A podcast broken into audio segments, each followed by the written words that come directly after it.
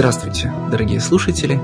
С вами, как всегда, подкаст сайта spidermedia.ru на панелях. И с вами бессменные ведущие Никита Стародубцев. Добрый вечер. Станислав Шаргородский. Всем привет. И Алексей Замский. Сегодня у нас выпуск весь из супергероики, весь из ваших любимых героев, весь из наших любимых героев. Лично я опять настроен оптимистически. Через несколько секунд я узнаю, что остальные, остальные мои товарищи настроены не так оптимистично.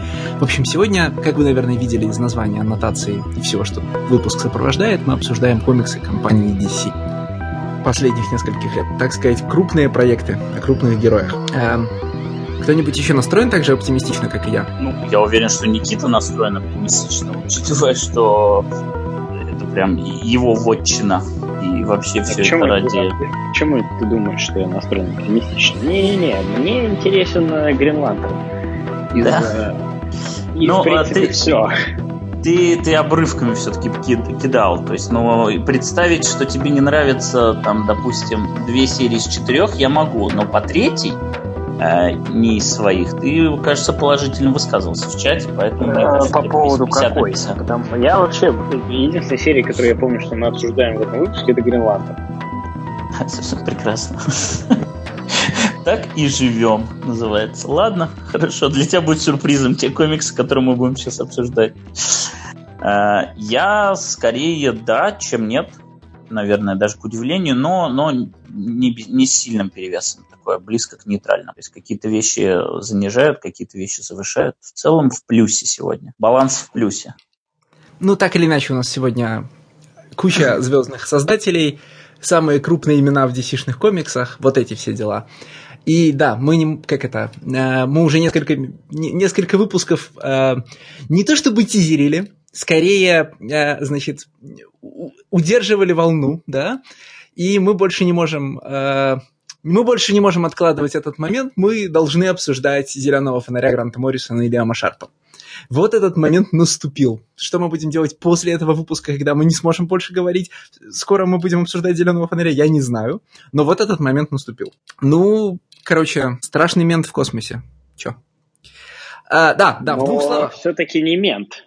Подожди, в двух словах, да. Это, значит, вот, а, новый а, ongoing или макси-серия? И тут он сразу сдулся, как только начал. А, это не ongoing, это не макси-серия. У всего а, Лиам Шарп на Твиттере писал точно, сколько всего будет серий, а, сколько всего будет номеров, по-моему, 24. То есть будет типа несколько сезонов, как они это называют. Погоди. Я точно помню, что когда этот, э, эта серия заявлялась, Моррисон говорил про, да, что у него есть план на 12 выпусков, а дальше как пойдет. Ну, ну вот план есть, расширился. Скорее всего, будет два сезона, то есть 24 номера. Я прямо сейчас зайду на твиттер Лема Шарпа и скажу вам точно. Я у чудесных шотландских комикс-подкастеров House to Astonish слышал классную версию, что а, типа, что, ну, что серия The Green Lantern — это первая ласточка Lantern эпика, что точно так же, как с Бэтменом, Моррисон за, ну, там, постепенно наберет обороты, и это, ну, и не в рамках одной длинной серии, а в рамках большого количества разных кусков с разными номерами э, и разными названиями соберет, ну, типа, соберет на, новую большую эпохальную историю. В числе прочего, потому что он больше ничем сейчас не занят. Почему бы так сказать нет? Слушай, ну, наверное, есть все-таки хэппи, Наверное, планируются все-таки какие-то дополнительные ивенты в будущем для него или какие-то престижные серии на а, том самом пресловутом DC Black Label. А, Погодите, он кажется... же он же редактор Heavy Metal или ушел уже? А, и Heavy Metal, Слушайте, да. ну, что он реально делает как главный редактор Heavy Metal, мы не знаем, много ли это занимает времени. И можно, можно предположить, что немного. Как и, кстати, продюсирование Хэппи. А, да, кстати, что-то я подумал, что это надо уже начинать Хэппи-то второй сезон смотреть, потому что он там незаметно ни для кого выходит. А, и там же наверняка что-то происходит. Тем не менее. Итак, а, значит, серия на то ли 12, то ли 24 номера. Мы не... Оставайтесь с нами, пока мы не узнаем это. А, про Хэлла Джордана, ну про какого еще фонаря сейчас может быть серия, а, который занимается полицейским процедуралом в космосе, но делает это с а, необходимым для старых комиксов, как любит Моррисон, уровнем плотности и безумия. Но это, это все-таки не процедурал, это именно в, чистой, в чистом виде Adventure Comics.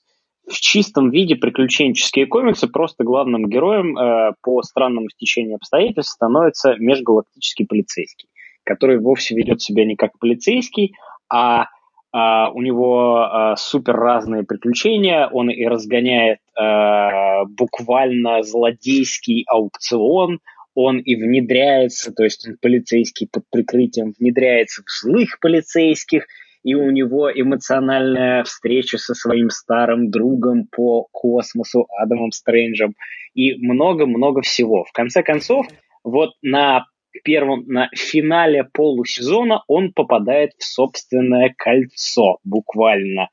И, господи, какой же это хороший комикс. Просто... Погоди, погоди. А, значит, что значит это не, полицей, не история про полицейского? Если до момента примерно, как он попадает в собственное кольцо, все, что он делает, это тропы полицейских сериалов.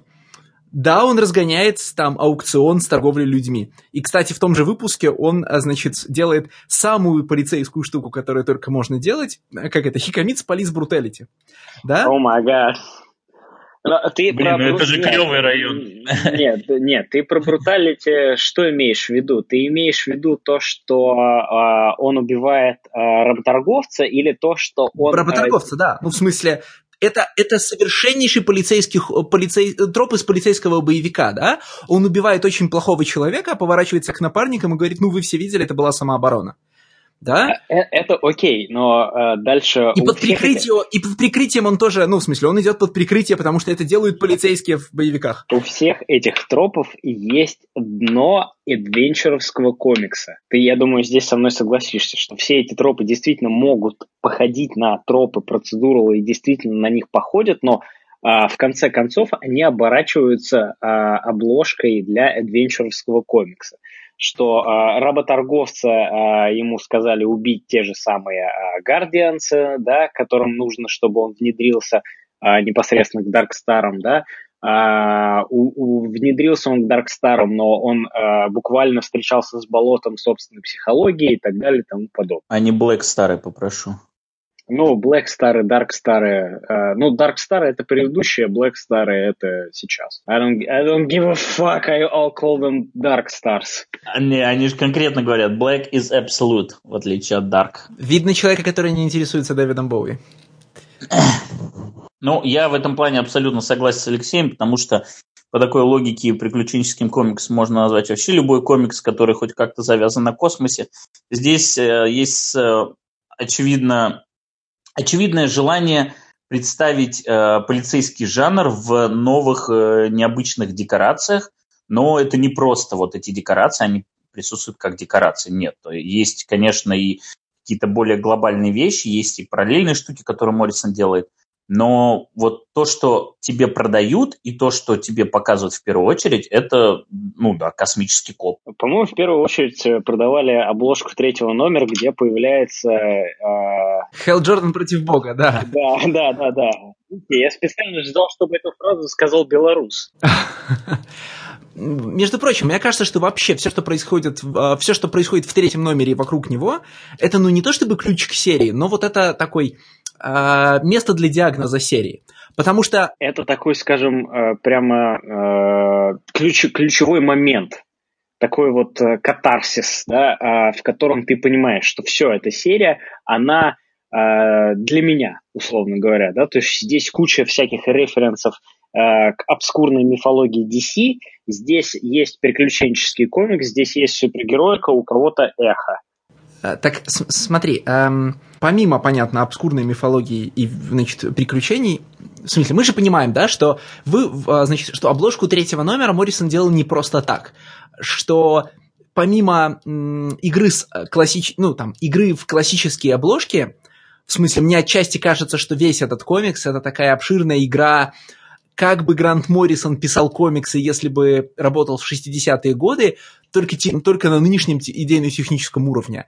А, кричащая провокация кричащие провокативные обложки, там, а, значит, классические серебряновечные жанры DC-шного выпуска, да, там, ну, там, а, полоса препятствий, которую устраивает злодей для героя, там, значит, Хелл Джордан встречается с Богом, откройте выпуск, чтобы узнать, почему. Да, да? Вот бу- буквально огромное количество омажей Кармину Инфантино, да, то есть и тот же самый номер с Адамом Стрэнджем, это чистый омаж Кармину Инфантино, да, и а, вот тот номер с Богом, все, все это вот действительно очень а, серебряно-вечно, да, а в конце концов, ну, а, сейчас открыли обложку, где буквально будет на а, пародия на Snowbirds Don't Fly.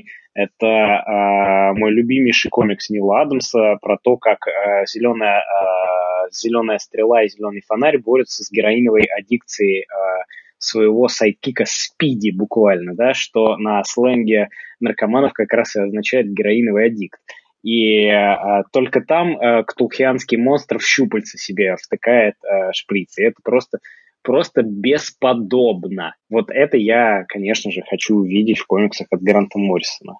Так вот, но смотри, э, значит, при этом в том же самом третьем выпуске, где есть, как ты правильно заметил, все тропы э, приключенческого комикса и все необходимое э, фантастическое безумие, э, есть такие сцены, мы обязательно там, ну, конечно, это наш, это наш родной Хелл Джордан. В смысле, вот весь фрагмент, где он разговаривает с землянами, это вот, как это, я ликовал, но не потому, что Хелл Джордан мне нравится, а потому что Хелл Джордан действительно должен быть такой отбитый, да? Но он, он, он, да, абсолютно, это а, стопроцентно точное попадание в персонажа, он действительно должен говорить всей земле, так, вы не правы, вы intoxicated и не можете принимать решения. Пожалуйста, э, дайте мне ваши права буквально, да, то есть это буквально, э, это буквально мент, который остановил твою машину и говорит, так, выпивали сегодня вечером? Так, вы не можете принимать решение, давайте-ка сюда права. Это, и тут права не в том только то, что они водительские, но он буквально у всех землян забирает право принимать решения за самих себя. Это, это бесподобно. Я обожаю этот комикс больше всех тех, которые я вообще читал за последнее время. Просто бесподобный комикс. Но заметь, это же вот, вот этот оход не из авантюрного комикса, это в чистом виде, ну, вот здесь это в чистом виде полицейский, как это сказать? Э, ну, понятно, кажется... что это шуточный поворот, в смисле, это сатирический поворот, но это ну, же... конечно. Вот... Мне, мне кажется, это в чистом виде Моррисоновский поворот, который а, как бы а, real-life ситуацию пере, переставляет в абсолютно а, такой игрушечный мир комиксов, да, в котором а, все проблемы разрешаются через фистикавс, и большие, большие какие-то ситуации заканчиваются тем, что а, зеленый фонарь делает а, огромную наковальню из, а, из зеленого света. Но мы еще сегодня столкнемся с комиксами, где э, ситуации из реального мира будут превращаться в ситуации супергероики. Э, я про то, что в данном случае как это сказать? Во-первых, Моррисон не не стесняется проблематичности темы э, космического полицейского, а во-вторых, мне очень нравится, что Моррисон в полной мере понимает, что он, ну вот, он мог выбрать любого из более положительных по характеру зеленых фонарей, прям все зеленые, все зеленые фонари лучше, чем Хелл Джордан в смысле характера, ему, да? Ему, конечно же, ближе Джон Стюарт, э, которому он как раз выбирал в Final Crisis, да, а ему, конечно же, ближе Кайл Райнер, как э, такой а, Райнер душа... это вообще его фонарь, ну, в смысле... ну, да, естественно, да. Кайл Райнер, Кайл Райнер это душа поэта, это творец, это художник, э, и, конечно, Кайл Райнер это наиболее близкий ему персонаж, да. А, Стюарт как э, стандартный такой супергерой, потому что про Стюарта нету controversial истории, да, Стюарт настолько чистейший супергерой в своем плане, что его можно на самом деле называть вторым Суперменом, если бы про Супермена не любили делать истории про то, как э, Супермен вдруг стал плохим, потому что его не любили в детстве. Да? Вот Стюарт это такая прям вот а, а, во мраморе а, отбитый, выбитый а, супергерой. И Стюарт, конечно же, этим привлекает Моррисона, что было как раз вот в а, начальных номерах Final Crisis. Да? Хелл Джордан это буквально наверное, наименее подходящий архетип супергероя для Моррисона, да, что видно в этой э, э, в этом комиксе, потому что он сознательно пишет Хэлла Джордана несерьезно. Он сознательно подтрунивает над э, персонажем, он сознательно иронизирует над ним, он сознательно пишет сатирический комикс про, э, но э, адвенчур в космосе я все-таки буду э, настаивать на том, что это адвенчура в первую очередь, а не полицейский процедура, потому что уж очень много вот прям э, таких вот приключений, которых уже давно нет в комиксах, и это так классно. Я закончил, в принципе, свои идеи. Приключения в комиксах все же где-то есть. Эм, хотелось бы найти, где они есть, но я верю, что они существуют. Слушайте, ну вот вы вспоминаете третий выпуск, я просто не хотел бы далеко от него уходить. Я э, согласен с тем, что это выпуск э, максимально выпуклый, и он очень сильно выделяется на фоне остальных, и я могу представить, что он выделяется как положительно для меня, как, например, для меня так, он может выделяться и отрицательно но при этом мне не кажется, что он является индикатором серии, потому что он все-таки другой. То есть вот э, настолько нарочитое сворачивание в современную повестку, которая складывается не только в том, что там Хэлло Джордан говорит, а представляет собой такое ментовское государство и говорит, я вот сейчас, значит, э, за вас решать буду, а вы не способны. Но и вся, как бы, повестка землян же тоже, она, ну, максимально злободневная. Но повестка землян, она антиэнвайроменталистская. Нет, а мы ну, как нет, когда да? Ну подожди, а, я, я не про я не про они, это. Она земляне буквально там говорят, что нам все равно, чем будет э, да. жить это же нам все равно, чем будет жить э, будущее поколение, пускай они в э, глобальном потеплении сдохнут. И э, Моррисон, как виднейший environmentalist в комиксах, это как раз что ну вот давайте все-таки при, принимать тогда э, строгое э, тоталитарное государство с ментами, которое будет все-таки топить за то, что правильно. Что, естественно, шутка, конечно, потому что Моррисон так, естественно, не думает. Я не отрицаю того, что оно не антиэнвайроменталистское, я просто про другое. То есть он, с одной стороны, да, говорит о том, что нам наплевать абсолютно на то, что будет с планеты и что там достанется нашим правнукам, а с другой стороны, когда Хелл Джордан говорит, посмотрите, как выглядит ваш бог, и показывают просто, ну, какой-то там брут, я не знаю, какую-то чужеподобную тварь, они говорят, что, типа, ну, в, в нашей современной Америке мы не судим по внешности. Ну, это же круто.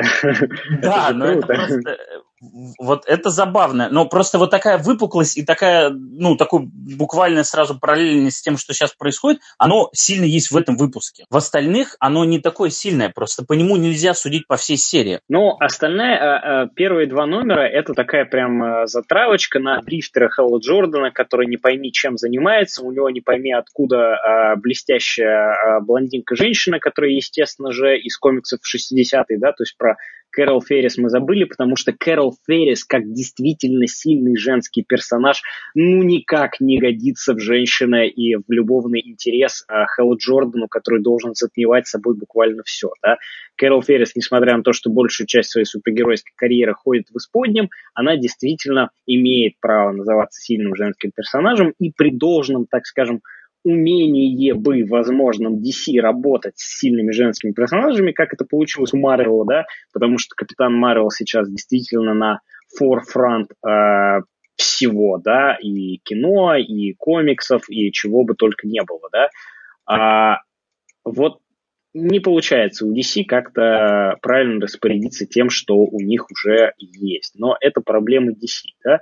А Грант Моррисон здесь совершенно в своем комиксе выступает а, на мой взгляд, правильно. Он делает так, чтобы тон самого комикса соответствовал бы возможным взглядам Холла Джордана, а они Uh, условно uh, капиталистически правые разряды 60-х годов, опять же, да, Серебряного века.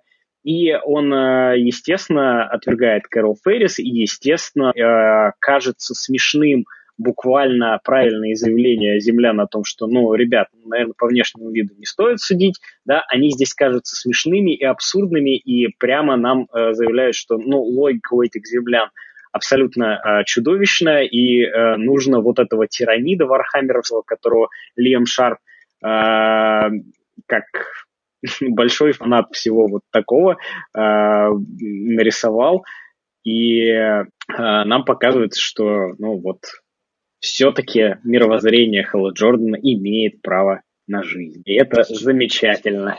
Земляне ведь говорят, мы не судим по внешности не потому, что теперь земляне не судят по внешности, и это комично, если довести до гротеска, а потому что а, как это сказать? А, вот, потому что капиталистические, потому что капитализм перехватывает любой нарратив, до которого может дотянуться. Конечно, да. Мы уже, по-моему, мы уже, да, мы уже, по-моему, про это говорили, что, а, что капитализм может переварить все, что он когда-то переварил панк, а, потом переварил феминизм активно, да, вот сейчас мы находимся в этой И уже стадии. почти переварил Гранта Моррисона. Да, и давно уже переварил Гранта Моррисона. Мне кажется, капитализм переварил Гранта Моррисона в тот самый момент, когда ему дали 100 тысяч долларов э, за House and Sirius Earth, да. А, просто про этот случай он не упускает момента не упомянуть никогда, в том, что я там купил себе дом на, э, буквально на роялти от этого комикса, да, поэтому капитализм Гранта Моррисона перевалил уже давно, и это как бы нормально, да, потому что действительно, на мой взгляд, капитализм это та самая идеология, единственная, которая имеет право на существование, да, потому что она действительно всеядная. Вот это сейчас неожиданный был поворот. В смысле? Я, по-моему, давно уже заявлял это на, на запись. Твои... Нет, в смысле, дело не в твоих взглядах. Дело в том, что, знаешь, э, вот задремлешь так при, случае, при слушании подкаста на секунду, глаза закрыл, разговор про э, Кармина Инфантина и приключенческий комик жития. Открываешь глаза, капитализм лучше, значит, лучшая, лучший общественный строй на Земле. Что произошло по пути, ну, непонятно. А, а, абсолютно, потому что, опять же, ты очень правильно сказал, он может переварить все. И таким образом он может гомогенизировать все и ассимилировать все. А я, как истинный глобалист и как истинный а, космополит считаю, что да, ассимиляция, она должна быть всеобщей. В конечном итоге лучший строй это Hive Mind. Просто uh, you heard it here first, folks. Эм, товарищ майор, выслушал вашу позицию о том, какой строй лучший. Лучший строй тот, который скажет начальство, естественно же согласно, согласно нашей старой русской древней традиции, э, нашей национальной идее, так сказать. Вернемся к зеленым фонарям. Традиционная, традиционная рубрика подкаста на панелях, ну, комикс хороший, мы не знаем, что сказать, да?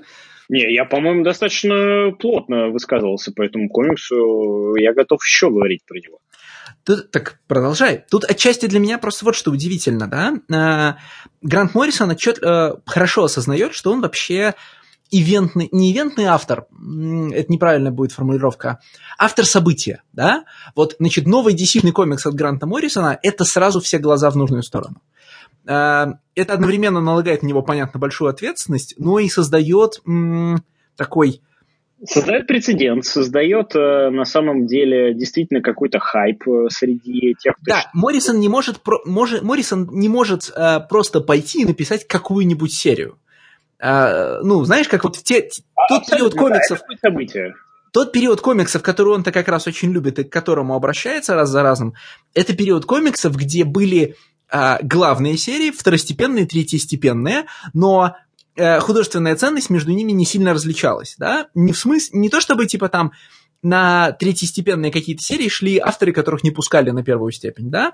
А, все те же люди, которые, значит, которые написали хиты Серебряного века, они периодически для копеечки дедлайна или для душевного отдыха, да, уходили писать какие-то там, ну, какой-то проходняк. И от этого получи, ну, типа, от этого у нас и получился такой, ну, типа, настолько глубокий ростер э, хорошо работающих DC-шных персонажей второго-третьего эшелона, потому что их тоже делали всех с душой. И получается такая странная история, что Грант Моррисон, э, даже мне не очень верится, что Грант Моррисон просто пришел написать просто веселых комиксов про зеленого фонаря. Я начинаю искать какие-то скрытые причины. Может быть, он строит эпик, может быть, там, знаешь, ему нужно, я не знаю, э, кредитные взносы за яхту отдать какие-нибудь, ну вот что-нибудь такое, да? Может быть, у него есть какие-то контрактные обязательства, он должен что-то производить. Э, короче, я начинаю искать умысел. И Моррисон же этот умысел отчасти осознает. Э, третий, в третьем выпуске же главное несуществование, э, значит, злодея в виде бога, а выход, выход обложки, которая появилась по, примерно же с выходом первого номера, если я правильно понимаю порядок. Да, да, да, да, примерно да? И еще мы только начинали читать новую серию и уже начинали шутить про то, как а, там, значит, Грант Моррисон, типа, Грант Моррисон перед первым номером, это будет просто полицейский процедур. Грант Моррисон в третьем номере, подержите да, мое да, пиво, да? Да, да, да. Почему тебе кажется таким важным Адам Стрэндж? Ну, кроме, понятно, того, что он крутой персонаж, безусловно. Во-первых, я очень люблю Адама Стрэнджа, и здесь э, на самом деле Грант Моррисон взял не Адама Стрэнджа Кармина Инфантино, он взял Адама Стрэнджа Куберта, да, Джо Куберта, у него была серия, а, в которой он деконструировал Адама Стрэнджа в 90-е годы, там рисует Джо Куберт, помогают ему а, чуть-чуть сыновья, пишет, по-моему, Ричард Брунинг, если мне а, память не, изменя... не изменяет. Это очень классная серия, которая прошла на самом деле незамеченной, к сожалению, но она очень крутая. И здесь Моррисон делает вот амаш всему этому, да, о том, что, а, что Адам Стрэндж на самом деле очень трагичный персонаж, потому что Зета Бим позволяет ему находиться на своей планете с женой и э, дочкой только там раз в году, и это его уносит, и он между двумя мирами заперт, а, соответственно, на его родной, э, на его не родной, но приемной планете там происходят разные тяжелые политические вещи и узурпация это власти. Что? Это что? Погоди, погоди. Адам Стрэндж это персонаж э, Орландо Блума из художественного фильма «Пираты Карибского моря»? The fuck are you talking about? Я, к сожалению, ладно, не, не понимаю этот референс, и мне... Не, просто как... там, там все закончилось тем, что он э, типа, стал этим летучим голландцем и имеет право только типа раз что-то там в 10 лет вступить на э, Мне, мне, даже, мне даже как-то привольно и хорошо, что я его не понимаю. То есть не до такой степени я еще нерд, чтобы вот э, понимать э, референс из «Пиратов Карибского моря». Ты больше нерд э, со своими знаниями про Адама Стрэнджа, ну продолжай. А, вот, а, естественно, та серия Адама Стрэнджа, она была а, следствием успешной серии Хокволд, которая а, перерабатывала а, все, что происходило Лори Хокмана и вообще как Хокман стал про серьезные комиксы, а не про quirky Silver Age Bullshit, опять же, и э, здесь он ну, делает, естественно, вот такой вот оммаж. Это очень круто. Э, я на самом деле... Э, понимаете, почему мне эта серия нравится? Она э, мне нравится, ну, вот большая часть мне нравится из-за того, что Действительно, эта серия позволяет мне ностальгировать, но вовсе не по старым комиксам, а по времени Бэтэпика, когда можно было там э, в 2011 году строить бешеные совершенно теории, выискивать, опять же, референсы к старым DC-шным комиксам, смотреть, как они а, как, какие инновации к ним а, включены, как что, копать, а, делать по полочкам и, и писать аннотации к себе куда-нибудь в книжечку или в вордовский документ. Вот с Green Lantern большая часть, почему мне этот комикс нравится, именно вот это, да, и, и я понимаю, что это, наверное, ну, личное свойство абсолютно, и это вовсе не может являться селлинг поинтом для кого-то другого. Второе, вторая часть, ну, потому что это просто классный комикс. Он очень круто нарисован. Лиам Шарп э, делает такие вещи, чего на самом деле от Лиама Шарпа я ну, не ждал, честно говоря. То есть э, я с Лемом Шарпом не сильно знаком как с художником, да, он рисовал там карты для МТГ, он э, рисовал э, недавно какой-то Brave and Bold, и по большому счету с Лемом Шарпом я не сильно знаком как с художником, да. Здесь же это, ну, буквально магнум опус его арта, арт-карьеры. Э, я знаю, что вот ребята со мной поделились недавно, я не знал этого, что Лиам Шарп является э, кем он является? Владельцем компании, Сооснователем, которая... сооснователем Madefire, ты про это, да? Вот, да, я, естественно, про это, я не был в курсе этого, вот ребята мне подсказывали в чате еще давно, когда мы начали обсуждать только там первые, вторые номера Грин Лантерна, потому что это, безусловно, комикс, который вот прямо, он живет за счет обсуждения, да, потому что ты ждешь зеленых фонарей с другой вселенной, ты ждешь неминуемого team-up а с зеленой стрелой, ты ждешь, кем же окажутся в итоге Black Stars, Dark Stars, да, и ты абсолютно не ждешь Мирвидена, и вдруг Мирвиден появляется, да. Мирвиден — это всеми забытый а, имп, условно, зеленого фонаря, ну вот как э, мистер Никсель-Пиксель у Супермена, как э, Бэтмайт у Бэтмена, да, только он все равно такой космический э, диктатор, космический злодей, но который вот тоже э, маг. И, э, без, безусловно, конечно, э, мир Видена ты не ожидаешь, и э, столько всего просто происходило в лоре «Зеленого фонаря» за то время, пока там был Джефф Джонс, что, ну, вот точно ты ждешь, что мир Видена уже кто... Ну, то есть ты даже не вспоминаешь, на самом деле, про него, когда ты читаешь этот комикс. Ты даже не думаешь, что Грант Моррисон его вытащит, да, потому что просто э, Супербой Прайм уже столько раз по, э, по со дна постучал по э, стенкам реальности, что, ну, это уже давно должно было уйти куда-то. А тут нет, вот оно появляется, вот оно вытаскивается, и люди начинают думать, люди снова начинают общаться на форумах, там, на каких-то CBR-овских, люди снова лезут на Deep Space Transmissions, чтобы искать аннотации, снова э, строят теории совершенно бешеные. И это прекрасно, прекрасно, прекрасно, еще раз прекрасно. Слушай, вот у меня совершенно другой experience чтения. Помогает действительно проводить аналогии с бэтэпиком, но как раз вот какие. При том, что я очень ценю э, бэтэпик за масштаб, за посыл, за, ну, там, типа, за тезисы, да.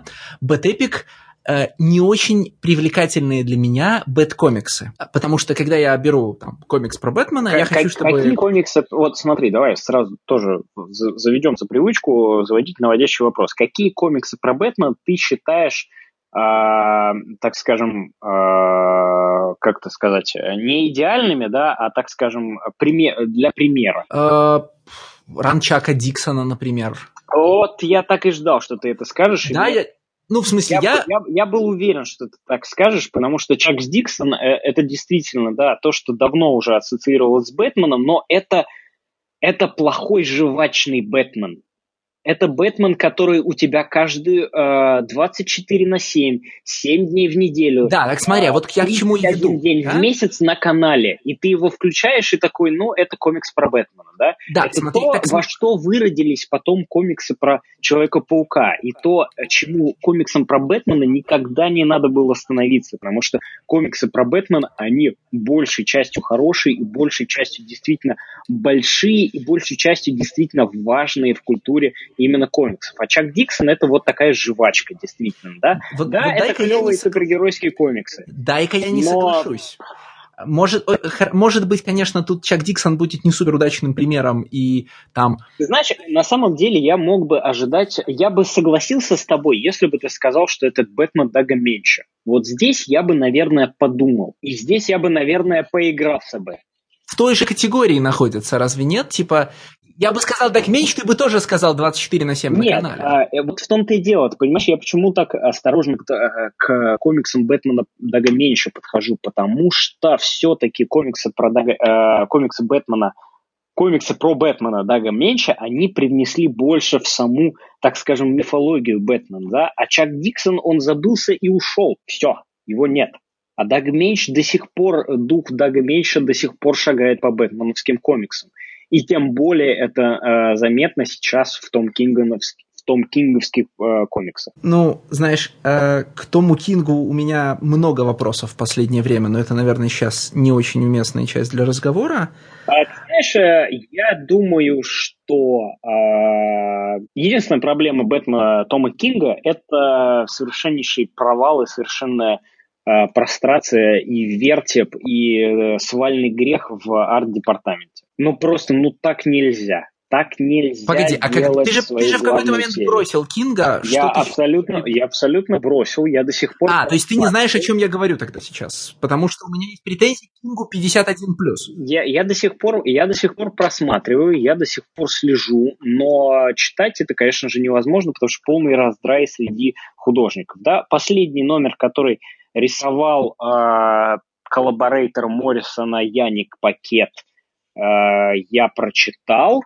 Э, его, конечно, тяжело читать в отрыве от того, от того, что рисует Микель Джанин, потому что там, наверное, какие-то важные вещи все-таки сценарно происходят, но э, ну да, есть проблема у Тома Кинга, но э, буквально хук все-таки истории, да, это злой Бэйн, который хочет снова э, забрать Готэм, и у него, э, и он, э, соответственно, солгал э, этому ну, всех, короче, заставил поверить в то, что он овощ и лежит в Аркхеме, а сам у него куча злодеев работают на него, это, это прикольно.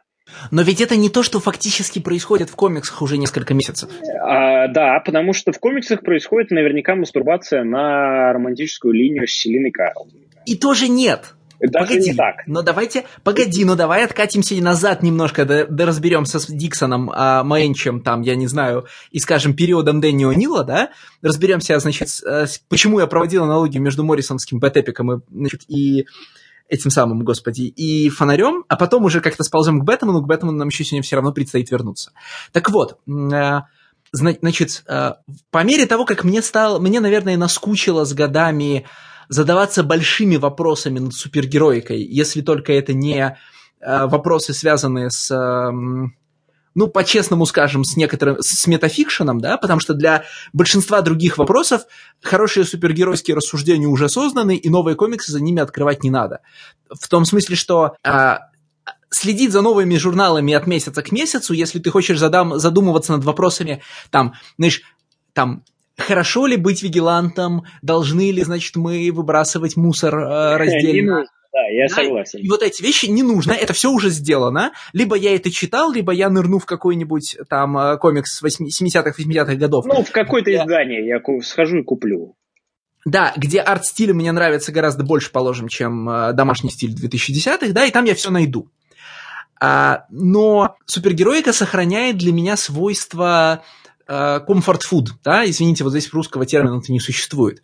А, свойства телевизора, под который ты засыпаешь, да, успокоительных приключений, которые поставляются тебе раз в неделю, раз ну, в две я, недели, я, я того, про это и говорю. Я, да, я, да? я про это и, и в этом... про Чака Диксона. Вот то, что они действительно 24 на 7 по телевизору в любой момент ты включишь, и в любой момент ты сможешь в них войти. Но я да, не хочу конечно. этого и в этом смысле, смотри, и в этом смысле Бэтэпик Моррисона не обладал нужными мне свойствами, да? Я в смысле, согласен на сто процентов, да. Там конечно. все время происходили какие-то другие вещи, а, которые я в своей Бэтмен-рутине увидеть не очень хочу. И есть, по идее... Вот, вот я видишь, у нас просто кардинально разные взгляды на то, какими должны быть комиксы про Бэтмена. Для меня они должны а быть... я с этой фразы же буквально и начал. Вот. А для меня они должны быть сильными, значащими, и каждый комикс должен быть, ну, не шедевром, но выделяться среди прочей массы для ком- э, комиксов, да. А, Но ведь этого давно вот... исходит. Абсолютно, смысле, я согласен. Всякая, всякая ерунда происходит. Бэтмен White Knight происходит. Ну, как я, как бы... я, согла... ну, так я, я согласен, то, что это большая проблема, и э, ну, это плохо, да, потому что Последний раз, когда комикс по Бэтмену что-то значили, это был, прости господи, первый арк еще Скотт Снайдера. Вот. Да. Ну, это... Ну, ну, ладно, даже не первый. Нет, первый или... Ну, блин, Black Mirror, короче. Последний раз, когда комиксы что-то значили, это был Black Mirror для меня. Ну, э, Black Mirror такой, на самом деле, если... А, стоп, хорошо, мы заходим с разных сторон. А, когда ты говоришь, комиксы что-то значили, ты говоришь большие инновации в мифологию и имеешь в виду... Да, да, да, я имею в виду большие, большие, да, естественно, я имею а я говорю, А я говорю глубокая история и ссылаюсь, соответственно, на Гордона-младшего. Да. Да, абсолютно, я согласен, да. То, что интересная история, если мы берем э, в расчет интересную историю, то да, это Black Mirror. Ну, да, даже, наверное, не Black Mirror, а остатки того же Batman Inc., да, который уже да, выходил, да, да. который уже выходил совместно с э, вместе со Снайдеровским главным Бэтменом. Но последний раз, когда вот может быть хорошо, если мы а, может быть, это был Zero Year Скотта Снайдера, да, я буду чуть-чуть помягче, да, не первые 12 номеров с Сариным судом, да, может быть, еще Zero Year был таким большим событием в мифологии э, Бэтмена, да, потому что, ну, честно, э, бессмертного Джокера, который э, э, моется сточными водами и поэтому бессмертный, но я не могу сказать, что это какие-то клевые, клевые в Бэтмен Мифос. Ну вот, прости, господи, честно, не могу. Ребят, давайте я на секунду, на секунду. Я просто хотел Лешу узнать, потому что мне просто стало интересно, почему, э, какой для тебя интерес представляют стандартные комиксы про Бэтмена, если они об одном и том же? Вот какой тебе интерес постоянно читать одно и то же? Э, смотри, я как раз вот сейчас к этому и двигался. Дело не в том, что они должны быть про одно и то же. А, Понятно, что отчасти мой рептильный мозг хочет то же самое, но чуть-чуть другое, но дело не совсем в этом.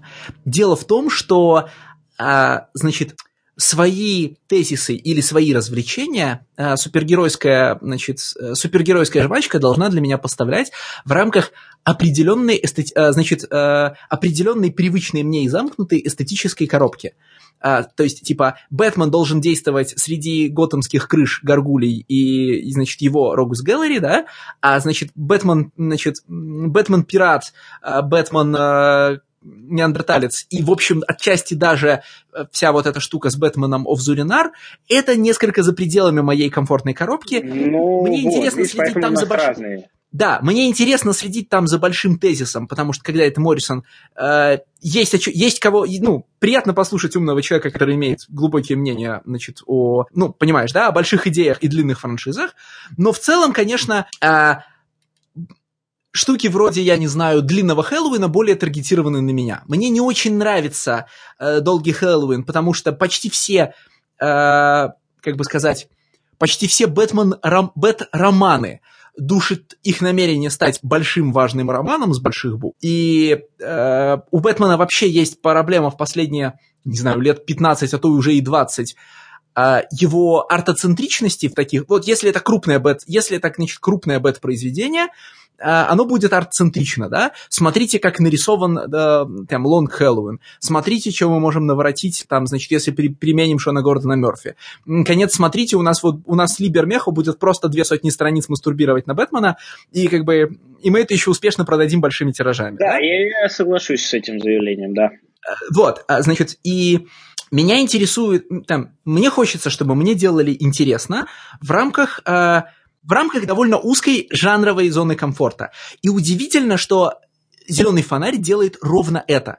Зеленый фонарь не делает ничего, чего в зеленых фонарях не принято делать, да, а, не нарушает, ну, как бы, не нарушает никаких границ серии, и при этом не является жвачкой. В смысле, он производит интересные истории с интересными поинтами, с интересными шутками и метафорами по пути. То есть прям вот все, как дедушка завещал, да? Да, я, я согласен здесь абсолютно, потому что Бэтмен Моррисона многими читателями комиксов про Бэтмена, которые как раз выросли на Чаке Диксоне, он воспри... Э, воспринимался, ну, опять этот э, шотландец сову свою принес, да, вот опять что, что же он курил, да, вот это вот абсолютно чудовищный и ужасный э, эпитет, что же он курил, да, как вот э, способ описания вообще чего-либо. А, зеленый фонарь действительно все то, что происходит вот в зеленом фонаре сейчас, оно не воспринимается как что-то вот прям э, за рамки вон выходящее. Э, то есть э, ты ждешь этого от комиксов про зеленого фонаря на самом деле, да, ты ждешь огромных э, чудовищных инопланетян-пожирателей, ты ждешь, э, ну, наверное, ты не ждешь Мирвидена, опять же, да, но ты ждешь злых блэкстаров, которые хотят закуклить буквально пространство на себе, да, все вот это укладывается в жанровые, а, так скажем, рамки зеленого. Но когда ты встречаешь, когда ты встречаешь Мировидана, ты не чувствуешь, что серия вырвалась из своей, значит, из своих рамок или поменяла контракт с тобой.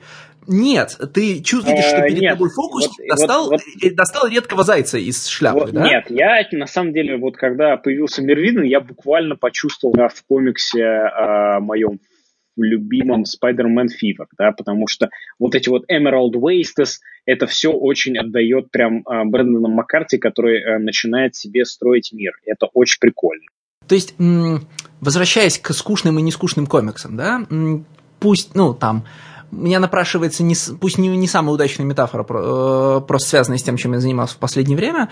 Э, мы, когда, например, смотрим э, не знаю, детективный сериал, ну, скажем, Коломбо, да, или там что-нибудь такое великое из нашего детства. Она написала убийство, я не знаю. Или когда мы идем в театр, мы рассчитываем, вот с театром, кстати, да, еще проще, мы рассчитываем, что удивлять нас будут по определенным правилам.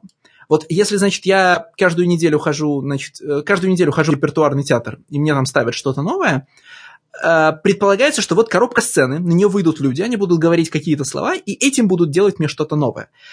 Если вместо этого меня поднимут, не знаю, на, на платформе подъемного крана куда-то вверх, и там будут обстреливать фейерверками, а, с точки зрения театрального experience а это будет что-то новое, но это будет в некотором смысле жульничеством, да? Если в следующей серии Коломбо отправится в космос, я, конечно, скажу, я такого никогда не видел, и, может быть, даже по первости сильнее заинтересуюсь.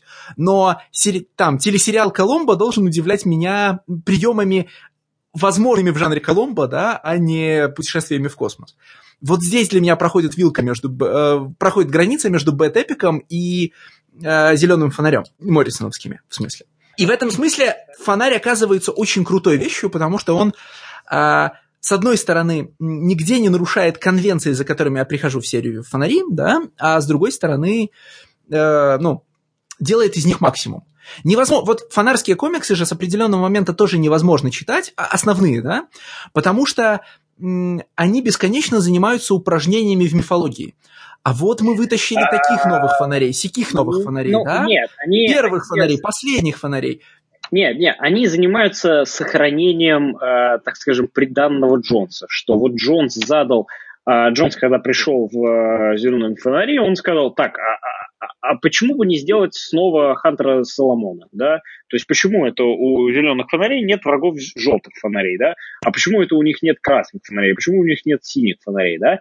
И все, вот с того момента, э, когда Джонс это делал, это было э, ново, прикольно, классно и круто.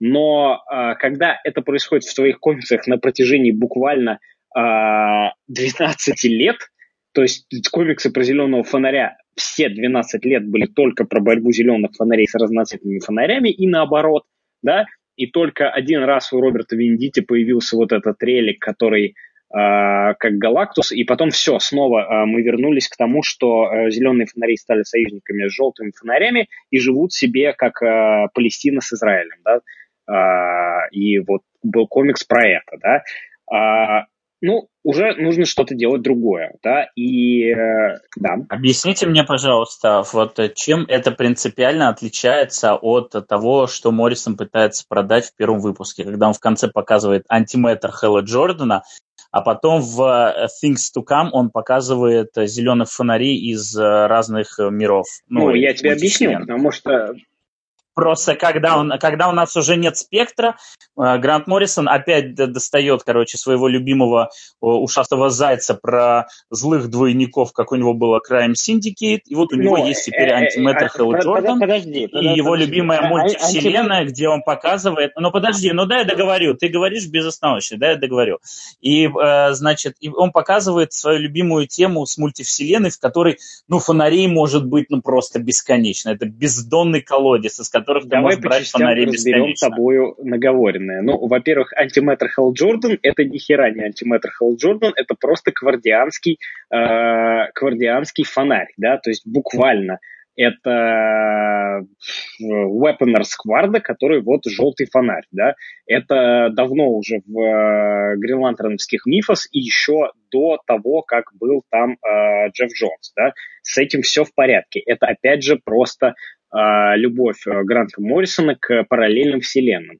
То же самое другие зеленые фонари мультивселенной, это просто наверняка будет продолжение его линии с мультиверсити. Да, только более упрощенно, более простое, более, а, более, может быть, так сказать, э, удобоваримое. Я к тому, что ты можешь э, какую угодно э, аргументационную базу под это подстраивать, но это то, что он продает в первом выпуске. То есть он тебе буквально в конце продает антиметр в э, и буквально в, после этого он тебе в тизере показывает, а смотри, тебя в серии ждет кучу фонарей из разных вселенных, он, он не продает других фонарей, понимаешь? Да, а потом он, а потом он, он про это забывает. Фонарей, он не продает других как фонарей продает? в том контексте, в котором это делал Джефф Джонс, да, то есть нет буквально Флэша и э, Хантера Соломона, да, нет буквально Флэша и Эбарда Тоуна, нет буквально, э, ну, то есть вот тезиса и антитезиса, да, есть буквально просто мультивселенная. Он здесь говорит, ребята, вы прошлый мой комикс помните, как называется, он называется Multiversity, вот здесь будет тоже, ждите. Он продает это, он не продает зеленые фонари versus желтые фонари. То есть ты хочешь сказать, что антиметр фонаря больше не будет в этой серии, и он один раз, значит... А, антиметр фонарь здесь как э, всего лишь появился один раз, как э, компонент оружия э, Black Star, да. Другие злые фонари, конечно же, будут, да, будет Power Ring 100%, да, а, будет какой-нибудь э, параллакс из параллельной вселенной, будут другие зеленые злые фонари обязательно. Будет, может быть, даже те же самые желтые weaponers э, из кварта, да, это все будет, и, пожалуйста, пускай оно будет, да, но это не вопрос э, борьбы э, Спайдермена с Веномом, да, это вопрос именно мультивселенной и параллельных вселенных. Здесь он продает нам именно это. Но я и говорю, тот же самый, та самая фишка, что была да, с Crime конечно, Syndicate. да. Crime Syndicate. Это Земля 2 просто. Земля 3, да. Отчасти Никита сейчас, конечно, расщепляет волоски уже вот на уровне э, жанровых приемов, но меня от ужасающих мыслей, о которых говорит Стас, а они правда для меня ужасающие, это не то, что я люблю, утешает вот что. А, судя по темпу, с которым сейчас работает а, Моррисон, в смысле по количеству контента в каждом выпуске, все вот эти штуки, они займут один выпуск, максимум два. Они будут укладываться, да, в один номер, все верно. Потому что, ну, там, где Вендитти делает 18, Моррисон делает один на текущем этапе. И это очень хорошо, потому что я хочу, чтобы мой ежедневный комикс, я это повторяю вот как это, если есть у меня какой-то сквозной тезис целый год в этом подкасте, я продолжаю повторять, э, супергеройский комикс должен помещаться в один выпуск. Ну, максимум в два. Ну, в смысле, один арк. И да, я осознаю, что это несколько противоречит э, там это противоречит тому, о чем вы сейчас подумали, но для этого есть, значит, свои отдельные... Я, причины. наверное, хотел бы чуть-чуть больше декомпресса, прям вот чуточку. Но меня этот формат тоже очень сильно устраивает. Я согласен, что он, э, ну, он, он очень крутой. Ну, я как человек со стороны, э, как человек, который не способен оценить э, всех, всей тонкой всех знаний, которые есть у Моррисона по DC-вселенной, всей тонкой работы с прошлым, с Серебряным веком и прочими забытыми, э, давно убранными в ящик персонажами, я скажу, что в комиксе меня полноценно привлекает в первую очередь именно этот формат, потому что я не могу вот по прочтении шести выпусков сказать, что он мне в целом нравится и что я его захочу читать дальше. Потому что, на мой вкус, для меня как нового читателя, там слишком много вот этого всего DC-шного. Вот не просто, да, это какая-то вот э, свежая история, где тебе все рассказывается, где тебе все понятно и так далее. Здесь слишком много игры на людей со знаниями, с вот этих подмигиваний. Вот когда в конце появился персонаж шестого выпуска, я прочел его имя, и я понял, что люди знающие, они в этот момент, вот как Никита говорит, вот, вот ничего себе, я уже и думать не думал, что его кто-то вытащит. А для меня это абсолютно пустой звук. Просто какой-то чувак на чучеле стоит Проза, и все. которая Просто непонятна в контексте того, что ты видел предыдущие пять номеров, потому что ты видел других злых космических полицейских, ты видел космических вампиров, а, кстати, там действительно конфермто, что все-таки Каунтесса это дочка Старбрейкера. А, всем привет. Вот. А для тебя это просто еще одна угроза буквально, вот, но которая ты чувствуешь сам на самом деле, ничего не зная про эту угрозу, что она немножечко выбивается или будет выбиваться из того, что ты уже видел в этом комиксе. И это и это работает. Я чувствую, что я чувствую, что то, как ее представляют, и вот это call me, что это очевидно должно меня натолкнуть на реакцию. Ну ничего себе, а во мне это не отзывается вообще ничего. Ну, то есть вот просто появился какой-то новый персонаж, который вот... Э, и этот клиффхенгер, он совершенно никак на меня не работает. И таких много вещей. При том, что, ну, там какие-то базовые штуки я знаю. Я читал даже «Фонаря Джонса», и, кажется, я его дочитал до Blackest Night. И, в принципе, основы фонарства, ну, вот джонсовской, да, основы, а, они у меня есть. Но мне нравится, что здесь, да, done in one. Мне нравится, что истории э, буквально вот э, в прошлый выпуск заканчивается, и следующий выпуск не подхватывает конец прошлого. И здесь есть сквозная линия с э, Блэкстарами, но во всем остальном это такие вот классические, как в моем представлении, ЕЦшные комиксы, особенно к этому отсылает Лиам Шарп. Ну, Лиам Шарп скорее отсылает к Валериану но он 2000 айдишник, конечно, да, он скорее отсылает меня к Валериону, да, вот именно к а, визуальной эстетике Валериана, к визуальной эстетике космического БД. Вот мне кажется, это очень сильно заметно, и в фигурах и... Лиам Шарп, по-моему, прям такая э, смесь Алана Дэвиса и ну, Нил, Нил Адамс. Адамс прям есть, вот, Алана периодически... Дэвиса мало, очень прям совсем, мне кажется. Не знаю вот он, он в начале Алан Дэвис, потом он немножечко такой становится более Нил Адамовский. И, в принципе, а, то, как он строит панели, то, как он строит страницы, а, точно так же отсылает все к тем же Алану Дэвису, ну и в большей степени к Нилу а, Ну, Нил, опять же, да, скажу, да, Нил Адамс то, мне кажется, визуальная эстетика, она все равно достаточно довольно близка к Валериану и другим космическим БД, которым я в силу своего невежества не знаю. А, мне кажется... Знаешь, она ближе к чему? Давай, Сейчас, да. извини, я просто Валериана смотрел. Валериан попримитивнее в плане а, раскадровок, да, вот он отсылает к этому, к Калюте, а, я забыл, как это комикс а, называется. Майкл Калюта, все, да, художник. Как Майкл Калюте, да, а я забыл, как называется. М- может быть, конечно, есть чуть-чуть Филипп Дрюлье, Лоунслан, но прям совсем незаметно на самом деле, да, а, чуть-чуть, да. Мне кажется, именно Валериан почему? Потому что есть э, захватывающие виды непосредственно на новую планету ОА, есть э, инопланетяне странные, есть непосредственно мускулистые э, э, Хелл Джордан, который есть и э, первый фонарь аристократ, которого нам показывают, э, которого убивают там. Э, очень, очень круто, очень круто. Про рисунок говорить хочется очень много, он очень классный, очень хороший и действительно звездный, но в силу того, что нам не хватает вокабуляра просто это делать, то, конечно, простите. Я вспомнил, это Starstruck, самая главная э, работа Калюты, самая известная его. Вот, э, вот по, по тому, как э, именно строятся панели, как бьются страницы и насколько активно он работает с э, дальним планом, насколько активно он работает с детализацией. И э, именно то, как он рисует самих персонажей, это не колют, но как он строит э, повествование... Ну, вот... как, как он строит страницу вообще в целом. Да, да, как он ее сбивает. Вот рисунок, безусловно, мне нравится, хотя во второй половине, и это я уже как бы претензии, наверное, к колористу, почему-то меняется колоринг, при том, что колорист остается прежним.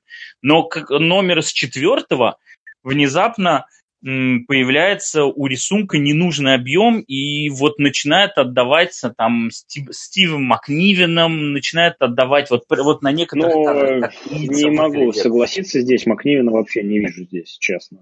Вот я не говорю о том, что это прям, знаешь, вот везде проглядывается. Но прям ты смотришь некоторые панели, и они очень сильно выбиваются. Они выглядят народно, и какой-то вот колоринг, то, как он именно лица э, красит, он выбивается. Ну, по крайней мере, в первых трех выпусках мне это вообще не бросалось в глаза. Начиная с четвертого, и прям сильно бросается. То есть мне вообще в некоторых местах становилось слишком много выпуклости у рисунка. Вот прям такой объем абсолютно ненужный и непонятно откуда взявшийся. Возможно, эм, Возможно, тоже в этом есть какой-то заложенный смысл, который я не могу считать, но он мне отвлекал и мне очень понравился. Но комикс, ну вот мне нравится третий выпуск, мне нравится третий выпуск. А Все остальное ну, это different, а пятый с вампирами. Different strokes for different folks, абсолютно, да. Космические вампиры и болото. Да ну что там космические? Космические вампиры должны были быть, конечно же, мониторами. Э, видимо, мониторов под что-то еще будут использовать, потому что здесь явно проследовался все-таки вампирский Ник Свотон из э, Final Crisis и из э, ну, Мандрак из Final Crisis, да, и вампирский же Ник Свотон из Мультиверс. Слушай, да? вот ты себе Муль... все портишь, а? Это я обычно так делаю.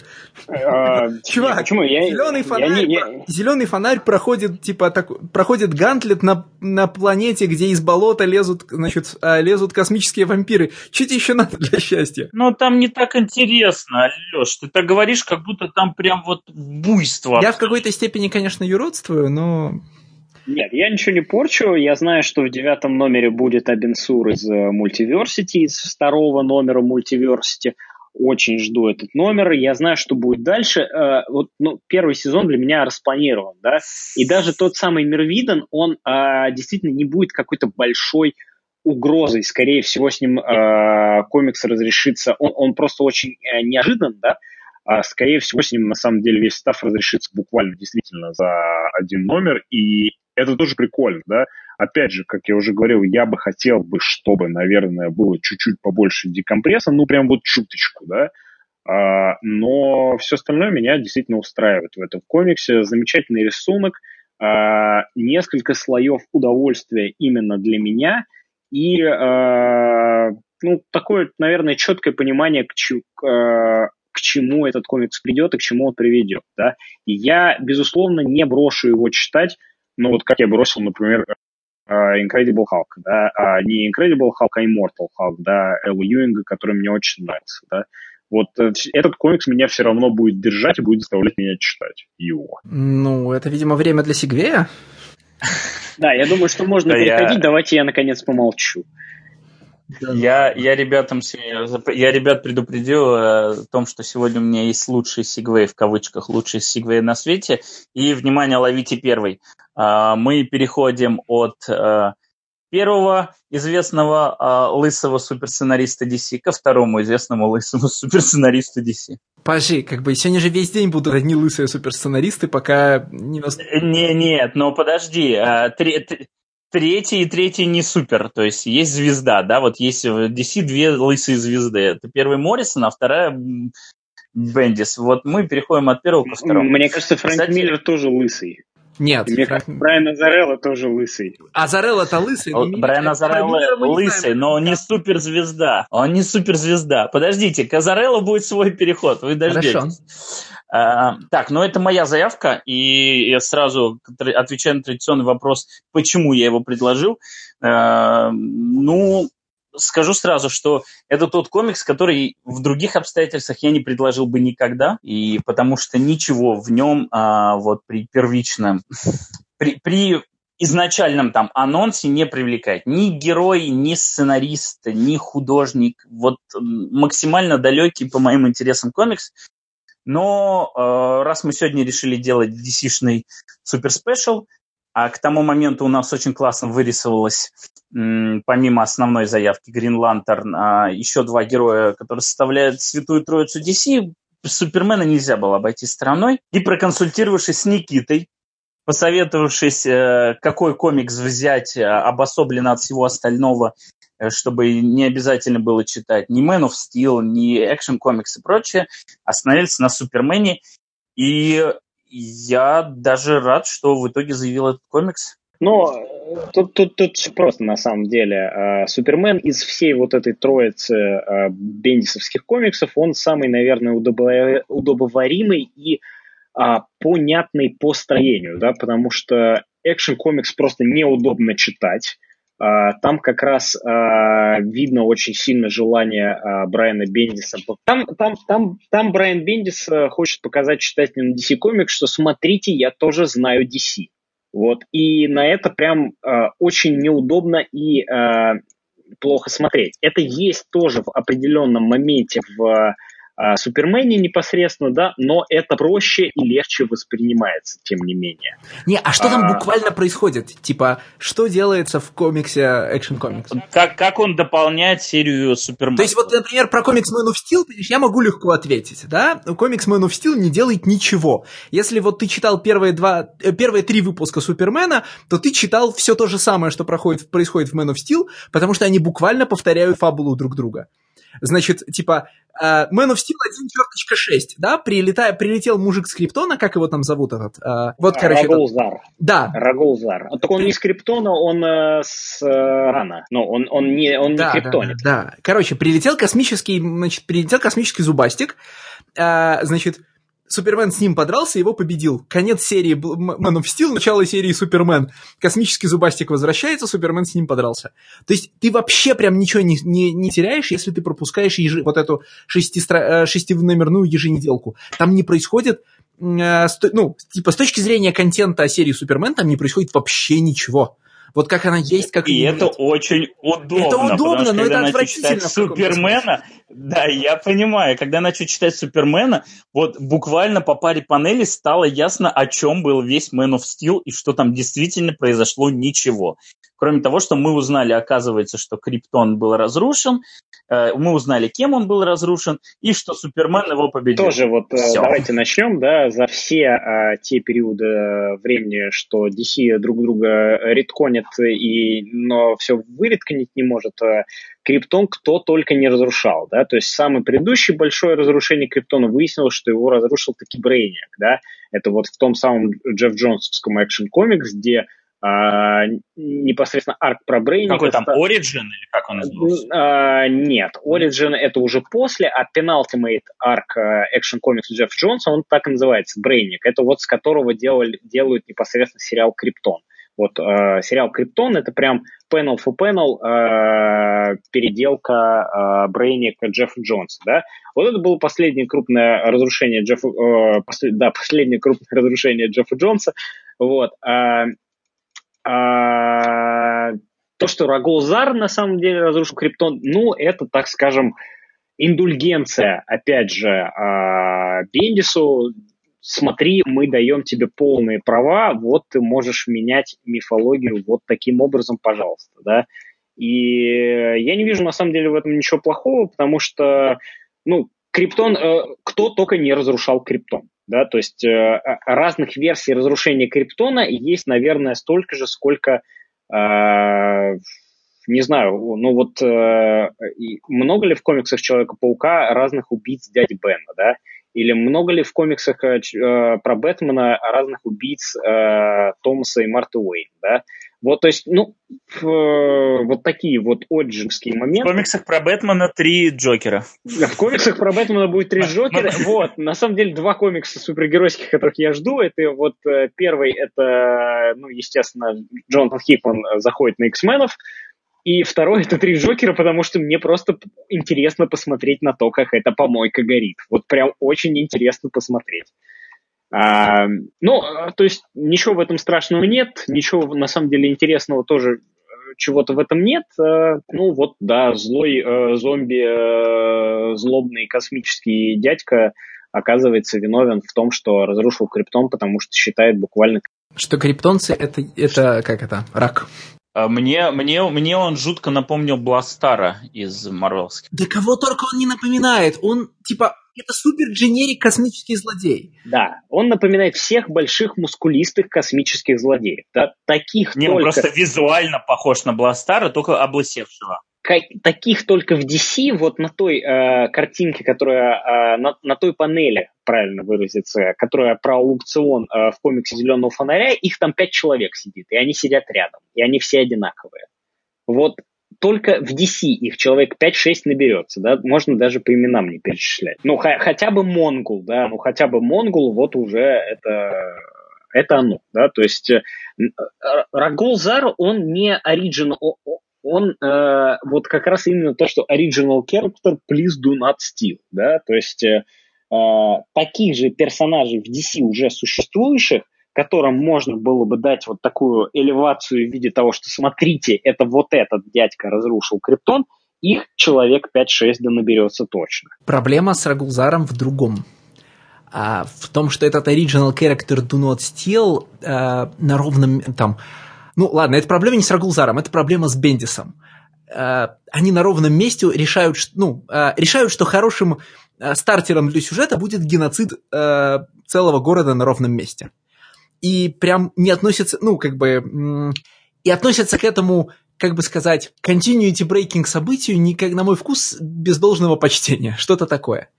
Ну, потому что э, вот кто-нибудь к десятому выпуску Супермена помнит, что вообще завязка серии в том, что они уничтожают весь Кондор. Ну, чисто так, по пути. Погоди, я, я, я, я... Супермен не уничтожает Кондор. Правильно, потому что его... Его наверняка уничтожают в Man of да, Steel, да, да. но в Кондор не уничтожается. Ты про, это, ты про это должен был читать в мелком тексте на первой странице первого номера. Рагулзар прилетает, и для того, чтобы спровоцировать Супермена с ним драться в серии Man of Steel, уничтожает бутылку с Кондором. И уничтожает таким образом всех кондорцев. И там несколько раз крупно сказано, это полное уничтожение Кондора, оно необратимо, это большая трагедия. Все. А потом мы на это полностью... Не, я это понял по ходу, по, по ходу, когда Зод там начал вмешиваться, да, и, не, он там говорит, типа, и, и я должен был сказать, то, что как бы неизвестно Зоду, но для этого Рагулзара будет иметь большое значение. И он кричит за Кондор, типа показывает, что Зоду, что это он уничтожил там ну, я так понимаю, Кондор это Зодовский, да, город? И, или... Нет, ну, как, как Кондор это столица Криптона, или... просто как бы один из главных городов, да. Почему а, он в бутылке? Ну, Потому что его Брейник совал в бутылку, и это такая, такая а, атрибутика, в принципе, Брейника. Нам же там во флешбе... Нам же там во флешбеке показали, да, что, по крайней мере, Бендис рассматривает с, э, слова Зод и Кондор как название, ну, как разные дома. House of Zod, House of Condor и House of L. Да? Конечно, в этом смысле Изот и Кондор уже принимали много разных форм, потому что никого на самом деле не интересует, э, что происходит на Криптоне за пределами кинофильма. Да? Э, ну, в смысле, что вот все на Криптоне можно менять, но проклятые кристаллы Ричарда Доннера вот навсегда с нами, чтобы они сгорели. Э, ну да, они в Fortress of Solitude останутся навсегда. Это а... самый, неинтерес, самый неинтересный вот дизайн и, и Fortress of Solitude, и кондорской архитектуры, которые вот, о, криптонской архитектуры, которые я просто могу представить. Вот, ну... Но Гэри Фрэнк рисовал, опять же, Кондор, Кондор, и он как раз появляется, ну, то есть, как, что происходит в Брейнике Джеффа Джонса? Брейник находит криптон, Э, и э, сохраняет себе бутылку Кондора, а Криптон уничтожает. То есть э, Брейник просто ездит по вселенной на своем космическом корабле Черепе, значит, собирает остатки цивилизации какие-то, эти цивилизации убивает, да. Вот архитектура Кондора, как ее визуализирует Гэри Фрэнк, она очень похожа на наши луковицы из собора Василия Блаженного, например. Вот э, ее э, архитектуру Криптона э, Гарри Фрэнк видел подобным образом. Да? А, я согласен с тем, что Fortress of Solitude в виде кристаллов донора ну, можно уже что-то другое придумать. Хотя бы, ну, давайте возьмем Fortress of Solitude из ну, ладно, там All-Star Superman. Давайте хотя бы из Superman The Animated Series, да, там она тоже очень интересно выглядела, там был и зоопарк, и все, что только ты не хочешь, да. Плюс был э, тот самый Брейни, который в Superman The Animated Series э, является искусственным интеллектом, который, э, ну, толчки, условно говоря, чистил в Криптоне, да, то есть отвечал за автоматический слив из туалетов. Вот. А, и, и это было бы интереснее, да но э, Биндис специально показывает тем, что он работает вот на вот эту доноровскую аудиторию. Он работает, условно говоря, на читателей, которые на самом деле Джефф Джонс. Он для этого показывает Нуклеермена из какого-то там третьего или четвертого Супермена. Он для этого показывает нам Джаксура. Он для этого нам делает вот все те вещи, которые происходят в Супермене. И, как мне кажется, это находит действительно отклик среди читателей. То есть... Не поймите меня неправильно, давайте вернемся к геноциду. Ну, то есть... О май гад! Ну, в смысле, для меня это максимально... Э, я понимаю, что я сейчас говорю о вещах, которые мы не обязаны были читать к этому выпуску, но я, значит, меня вот без попутал в свое время прочитать эту лимитку, и меня за счет этого серия Супермен раздражает сильнее, потому что э, это страшно фальшивая нота. Вы просто для того, чтобы показать, что новый злодей means business, а, уничтож... ну, типа, производите геноцид целой нации, да, и потом, в общем, рассматриваете это как менее важное событие, чем, а, например, а, чем исчезновение ребенка, ну, в смысле, чем исчезновение Кента-младшего, а потом его возвращение повзрослевшим.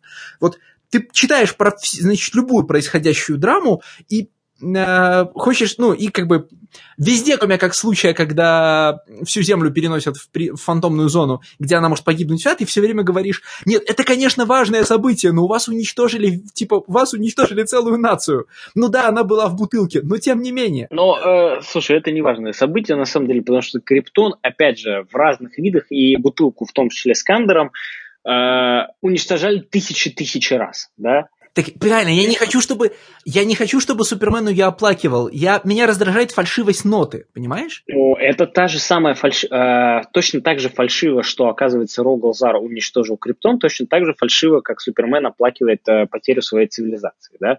Но просто это э, это, понимаешь, это значимые биты в комиксах про Супермена. Вот чтобы действительно показать, что у нас сейчас все серьезно, у нас появляется новый злодей, который, оказывается, так нет, это он уничтожил Криптон. У нас уничтожается обязательно связь э, Супермена с Криптоном через либо уничтожение э, Кондора или других выживших. Э, ну, ну, когда, когда денег не дают, уничтожают Монелла, да? Вот когда не, не ну, очень да. сильно, когда не очень сильно доверяют писателю, говорят так, вот чтобы показать, что у нас э, Супермен полностью отходит от э, криптонского херитеджа, да, давай, давайте убьем Монелла. Ну вот хоть что-нибудь, да, вот дайте хоть что-нибудь, позолотите ручку хотя бы чуть-чуть.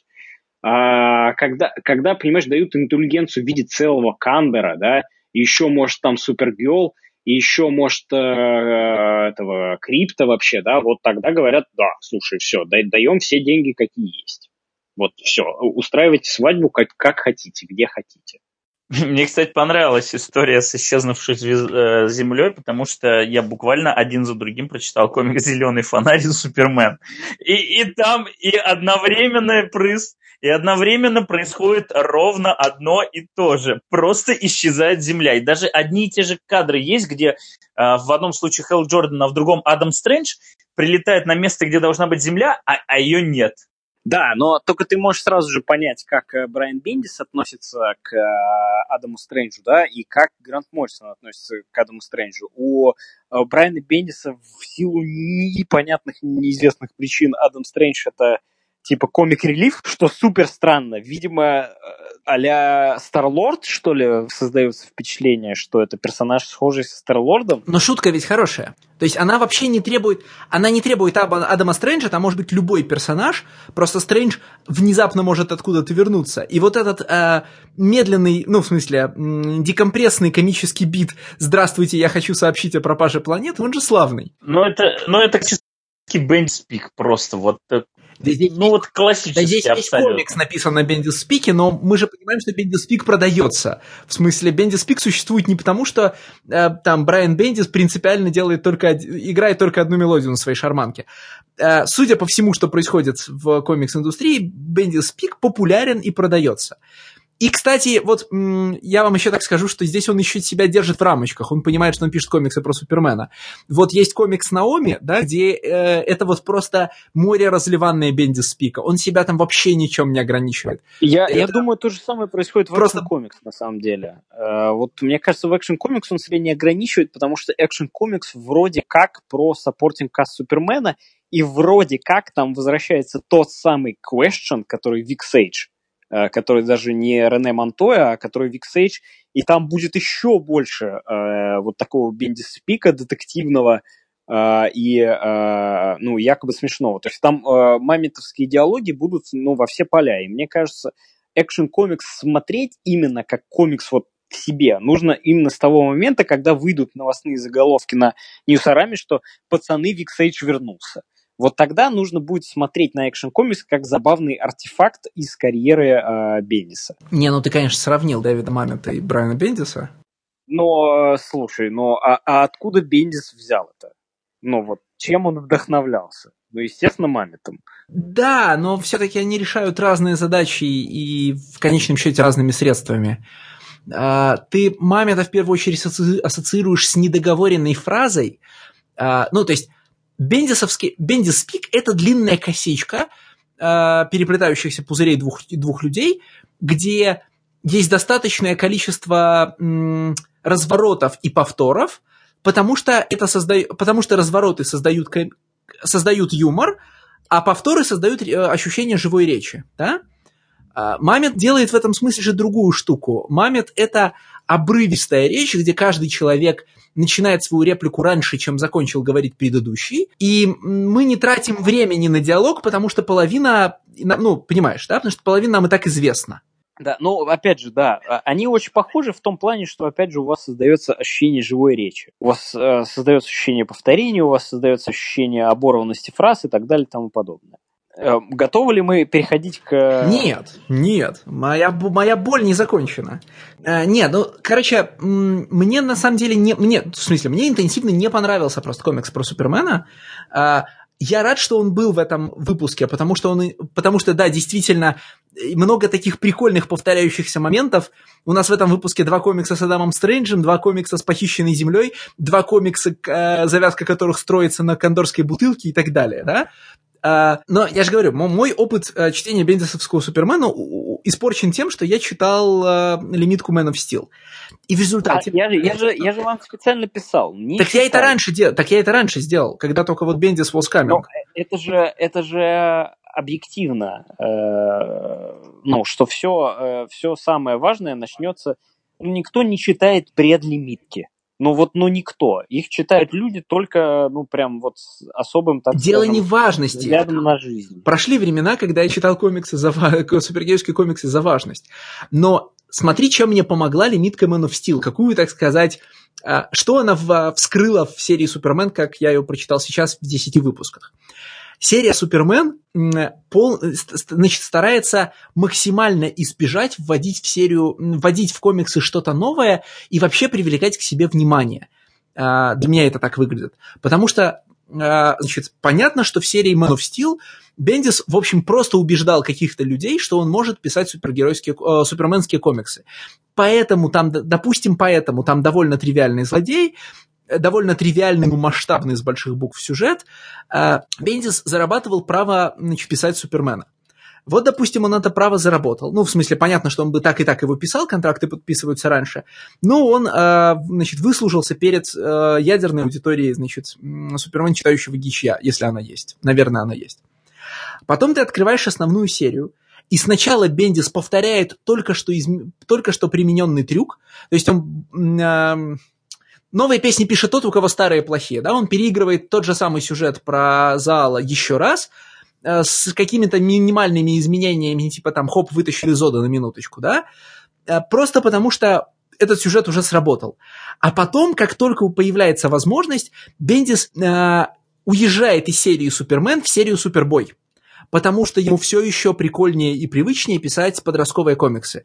Потому что на самом деле в DC э, там Бендисовское сердце, как мы его знаем, работает в серии Наоми и в серии, как она называется, ну, про, типа не Тин Титаны, а про подростков, ну вы понимаете. Uh, Young Justice. Да, где он пишет где он пишет импульса, там, вот такого рода персонажей, да, которые хорошо работают с Бендиспиком, хорошо работают с бендисовским а, «я писал Ultimate Спайдермена и буду писать его до конца жизни» жанром. И ты вдруг обнаруживаешь, что нет никакой серии Супермен.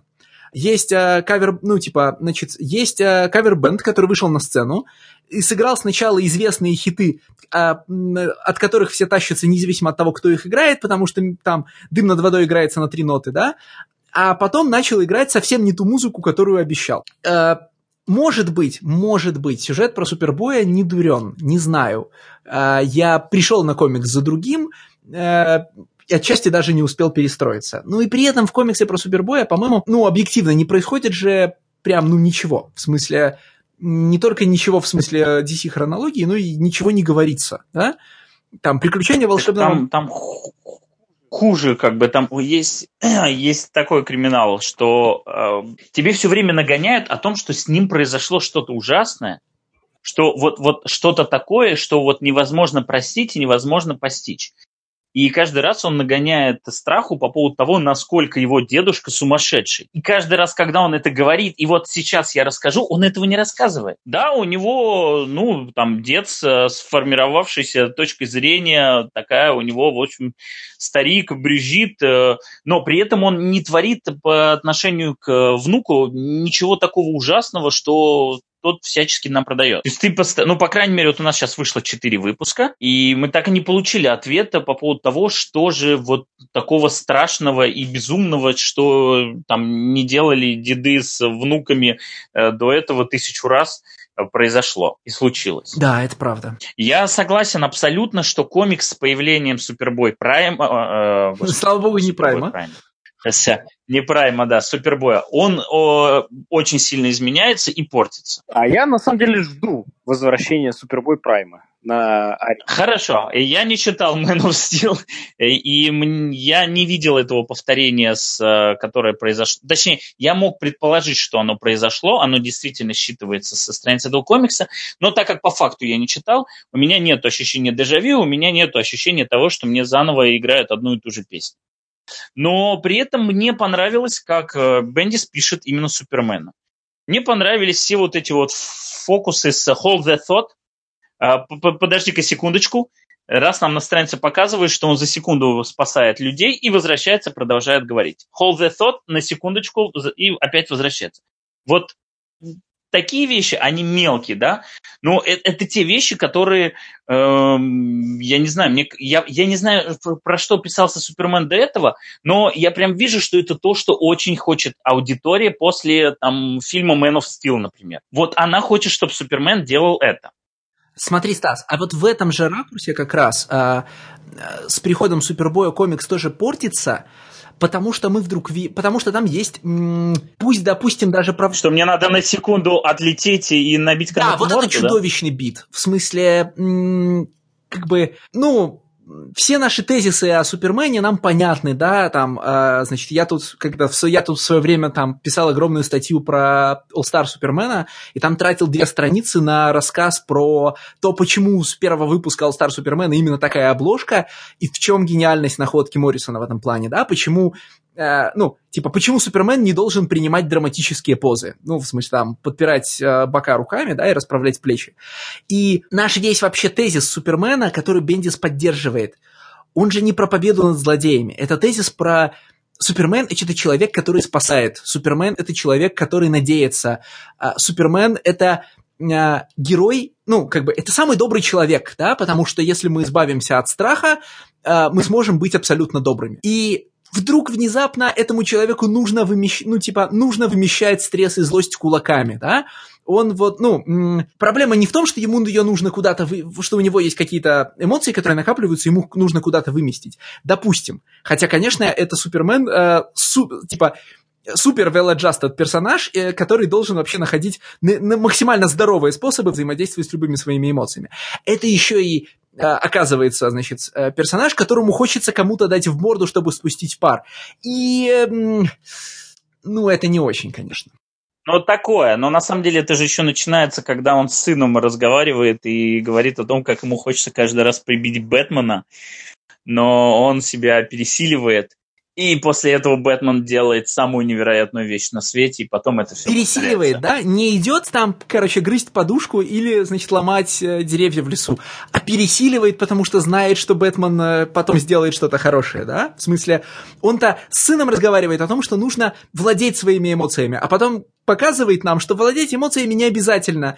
Э, если, ну, там, обязательно появ... подвернется под руку какой-нибудь монгол, на котором можно, значит, выместить. И там в этом смысле есть отчасти м, тоже для меня, ну, может быть, у меня довольно узкое понимание Супермена, допустим, есть а, два, две одинаковых сцены, в которых Супермен ведет себя не совсем так, как, наверное, должен.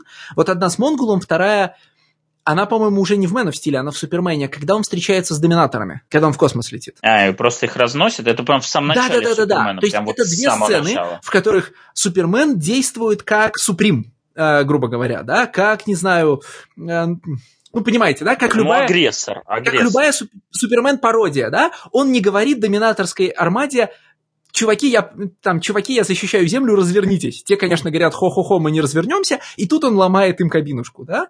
И то же самое с Монголом. В бендисовском прочтении это однозначные космические агрессоры, э, можно, не предупреждая, с ними сражаться. А тот факт, что он в этом случае, то есть я даже не хочу заостряться на том факте, что он в обоих случаях для агрессоров, с которыми не надо вести переговоры, выбирает персонажей, задизайненных первоначально, как, поро... ну, как э, карикатуры на китайцев, да? Это, может быть, просто два раза совпало. Два еще не три, и два еще не тенденция. Holy shit, Алексей. Проблема, то есть... Господи, есть, случае... ты копаешь прям очень глубоко, как мне кажется. Да, так я специально говорю, проблема в данном случае не в, не в карикатурности, да? Проблема в том, что Супермен не должен быть персонажем, который бьет, не разговаривая.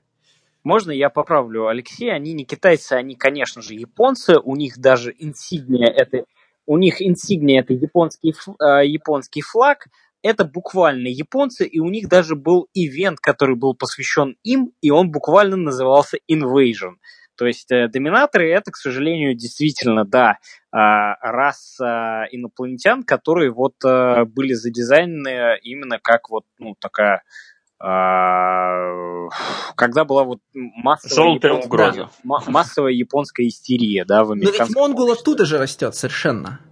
Ну, Монгол не совсем оттуда растет, у Монгола более, так скажем, глубокие корни, но то- тоже близко. А если у монгола корни с монголами?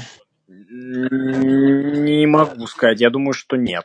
С великими моголами, так сказать. Нет, понимаешь, Стас, Монгол очень поздняцкий персонаж. Это, как, типа, это приход Старлина в DC, это какой-нибудь 80-й год, и, ну, э, как бы Старлин, Старлин вряд ли дизайнил его как образ желтой угрозы. Скорее всего, Старлин дизайнил его как образ из его подсознания, а вот уже в подсознании Старлина, конечно, живут те же вещи, что и у всех остальных.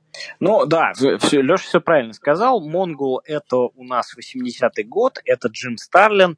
И Монгол, э, ну, там, там тяжелее, да, это, ну, хотите сказать, еще один очередной заход на Таноса, на самом деле, да, который немножечко про другое. Ну, почему Таноса? Не, Монгол же не про...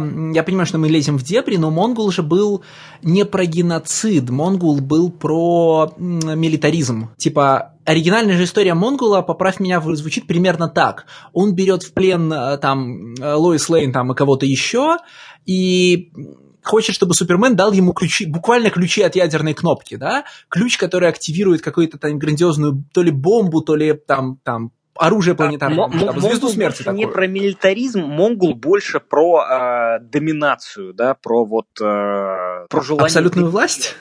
Да, про абсолютную власть, да, все верно. Про абсолютную власть, про желание доминировать, что на самом деле очень э, точно и четко угадал э, Алан Мур в своем э, For the Man Who Has Everything. Ну, потому что For the Man Who Has Everything, он про Монгола, да, и э, у Монгола желание построить вот такую прям вот аб- абсолютную власть. Построить э, общество, э, которое будет тоталитарным, будет подчиняться ему. Там.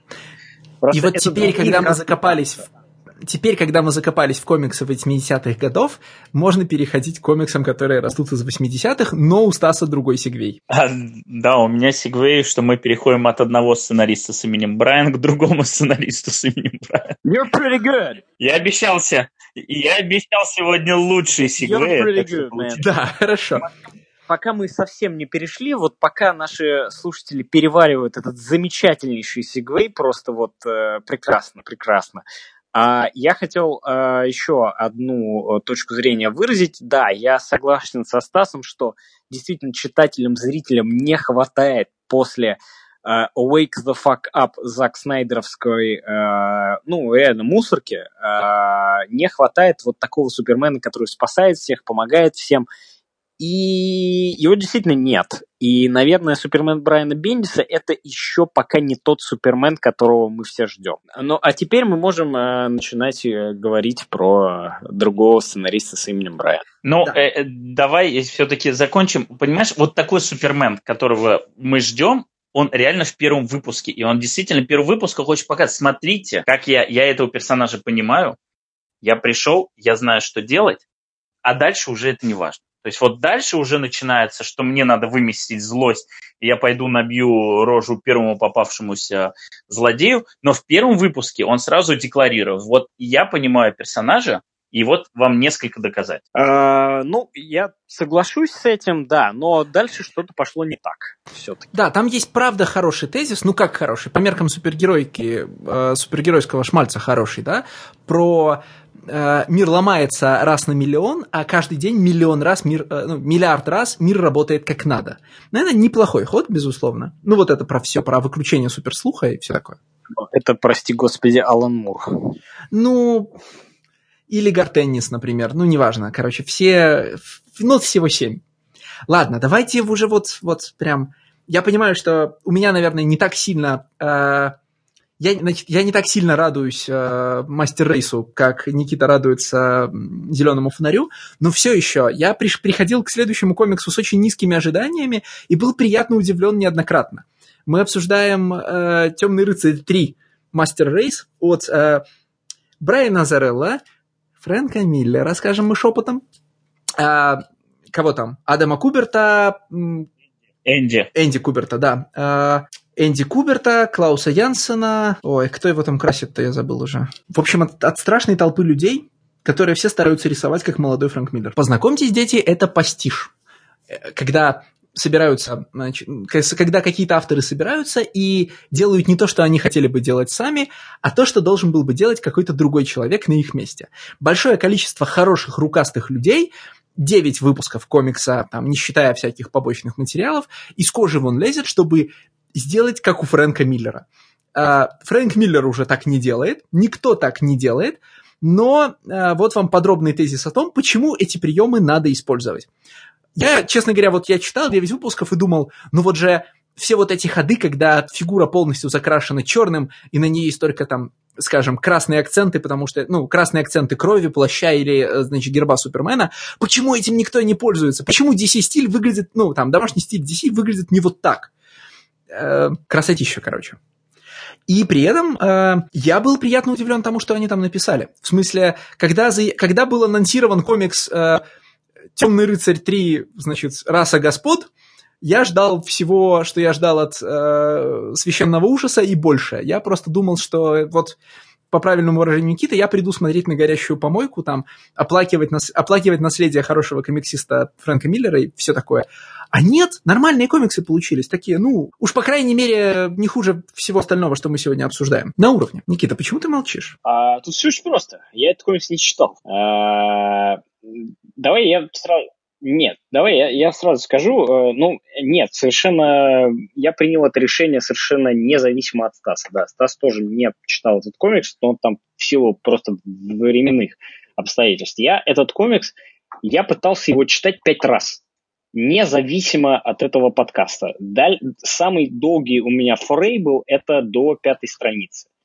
Но, ну, не получается. А, я сразу давайте скажу, что а, я очень люблю Dark Knight Returns. Это один из моих самых любимых комиксов. И я считаю, что а, если мы выбираем какую-то вот отдельную версию Бэтмена, то это, конечно же, Бэтмен Фрэнка Миллера. В любом случае, да.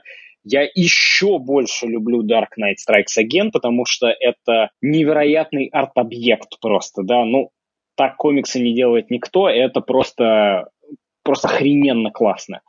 И я люблю, э, раньше очень любил, сейчас просто люблю Холли Террор, да, потому что Холли Террор это просто э, слово ненависть, написанное на всех языках мира, нарисованное всеми возможными способами и ну, просто вот э, Террор это если бы вот вы взяли какую-нибудь книжку, а там э, на тысячу страниц было просто разными способами написано слово ненависть. Э, это хотя бы сильно уже по э, этому. Вот. А Dark Knight 3 Master Race изначально я очень обрадовался этому и очень, очень было приятно, очень было классно, очень было круто на это смотреть, когда потом мне оказалось, что это пишет Брайан Азарелло. И вот не получается. Не получается читать, вот не могу. Прям вот не могу. А что тебя именно тормозит? Ну, то есть, э, с, каких, с каких пор Брайан Азарелло стал для тебя стопером? Я объясню, почему. Я, никогда Брайан Азарелло для меня не был стопером. Э, я объясню, почему. Э, все очень просто. Э, потому что это то же самое, что Before Watchmen. Э, потому что это Брайану Азарелло не хватает оплатить счета за газ. Когда Алану Муру не хватает э, оплатить счета за газ, получается не Анармикон. Когда Брайан Азарелл не, не, а, не получается оплатить там э, парковочные штрафы, получается Before Watchmen Comedian или Before Watchmen Роша. А, понимаешь, почему я люблю Dark Knight Returns и Dark Knight Strikes Again? Потому что они очень, они очень правдивые, они очень прямо вот э, честные, они от души идут, они, они правдоподобные, даже правдоподобное неправильное слово, они вот, они изнутри. А это идет откуда-то из вот редакторской задачи. Это не верю, просто не верю. Вот и все. Вот поэтому не получается. Не, ну не это, это абсолютно очевидно, учитывая, что да, как бы Миллер уже сам не способен я так понимаю, полноценно. Хотя, почему? Он же все-таки э, сиквел 300 нарисовал же. 300 сиквел офигительно.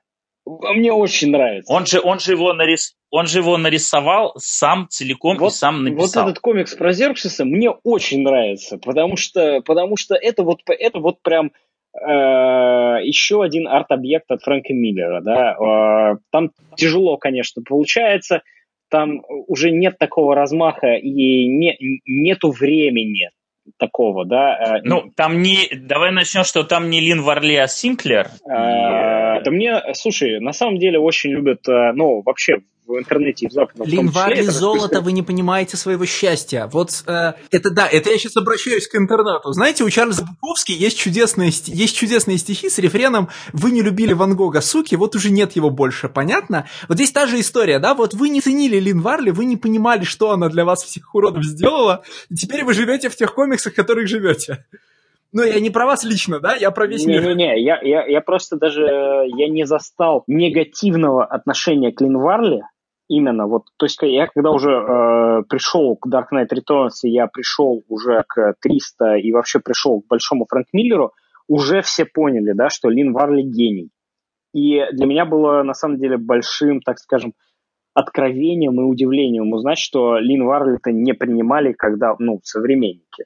И а русские читатели не понимают до сих пор. Ну, в смысле, а, не, не ходи в Рунет узнать, что они думают про покраску ставить. Ничи, не, э, ну, слушай, вот э, буквально э, та страничка Daredevil, которую рисовала Лин Варли, где, э, он, э, где Мэтт Мёрдок спускается по лестнице, ну, за это уже одно можно давать все э, э, различные награды. А про русских читателей все очень просто. Не читайте советских газет перед обедом но вот прям вот не надо этого делать, да. Чтобы, вы, а... чтобы кстати, вы понимали, дорогие слушатели, ценность Линварли не только в том, как она, а, значит, в том, как она покрасила Темного рыцаря, да, и чтобы вот уже сейчас расставить все точки над «и» раз и навсегда, потому что про это пишут в Рунете мало. Во-первых, Dark Knight Strikes Again – это страшная инновация в области цифровой покраски. Это вот тот Абсолютно. случай, как... Это вот тот случай, как когда мы переходили с э, спрайтовых игр на трехмерные. Да, первые трехмерные игры для первой PlayStation выглядят плохо, но эти люди ковали ваше будущее. У вас вот не было бы вашего, значит... Я не знаю, Dark Knight Strikes Again для меня выглядит отлично сейчас. Я, я перечитал Dark Knight Strikes Again не более, не далее, чем полгода назад, на самом деле, и it still holds up. И это, это прекрасно до сих пор. I love my job. А чтобы посмотреть, э, вернее, чтобы понять, почему она красила его именно таким образом, э, обратитесь к журнальным и газетным картунистам соответствующего периода. Э, если не соответствующего периода, то, не знаю, вспомните, как сейчас покрашены обложки у каких-нибудь у нынешнего варианта Mad Magazine, да, у Шарли Эбдо, я не знаю, вот у этого всего. Посмотрите, как красит свои, э, как красит свои карикатуры много лет Гахан Уилсон, да. Вот все вот это, когда происходит.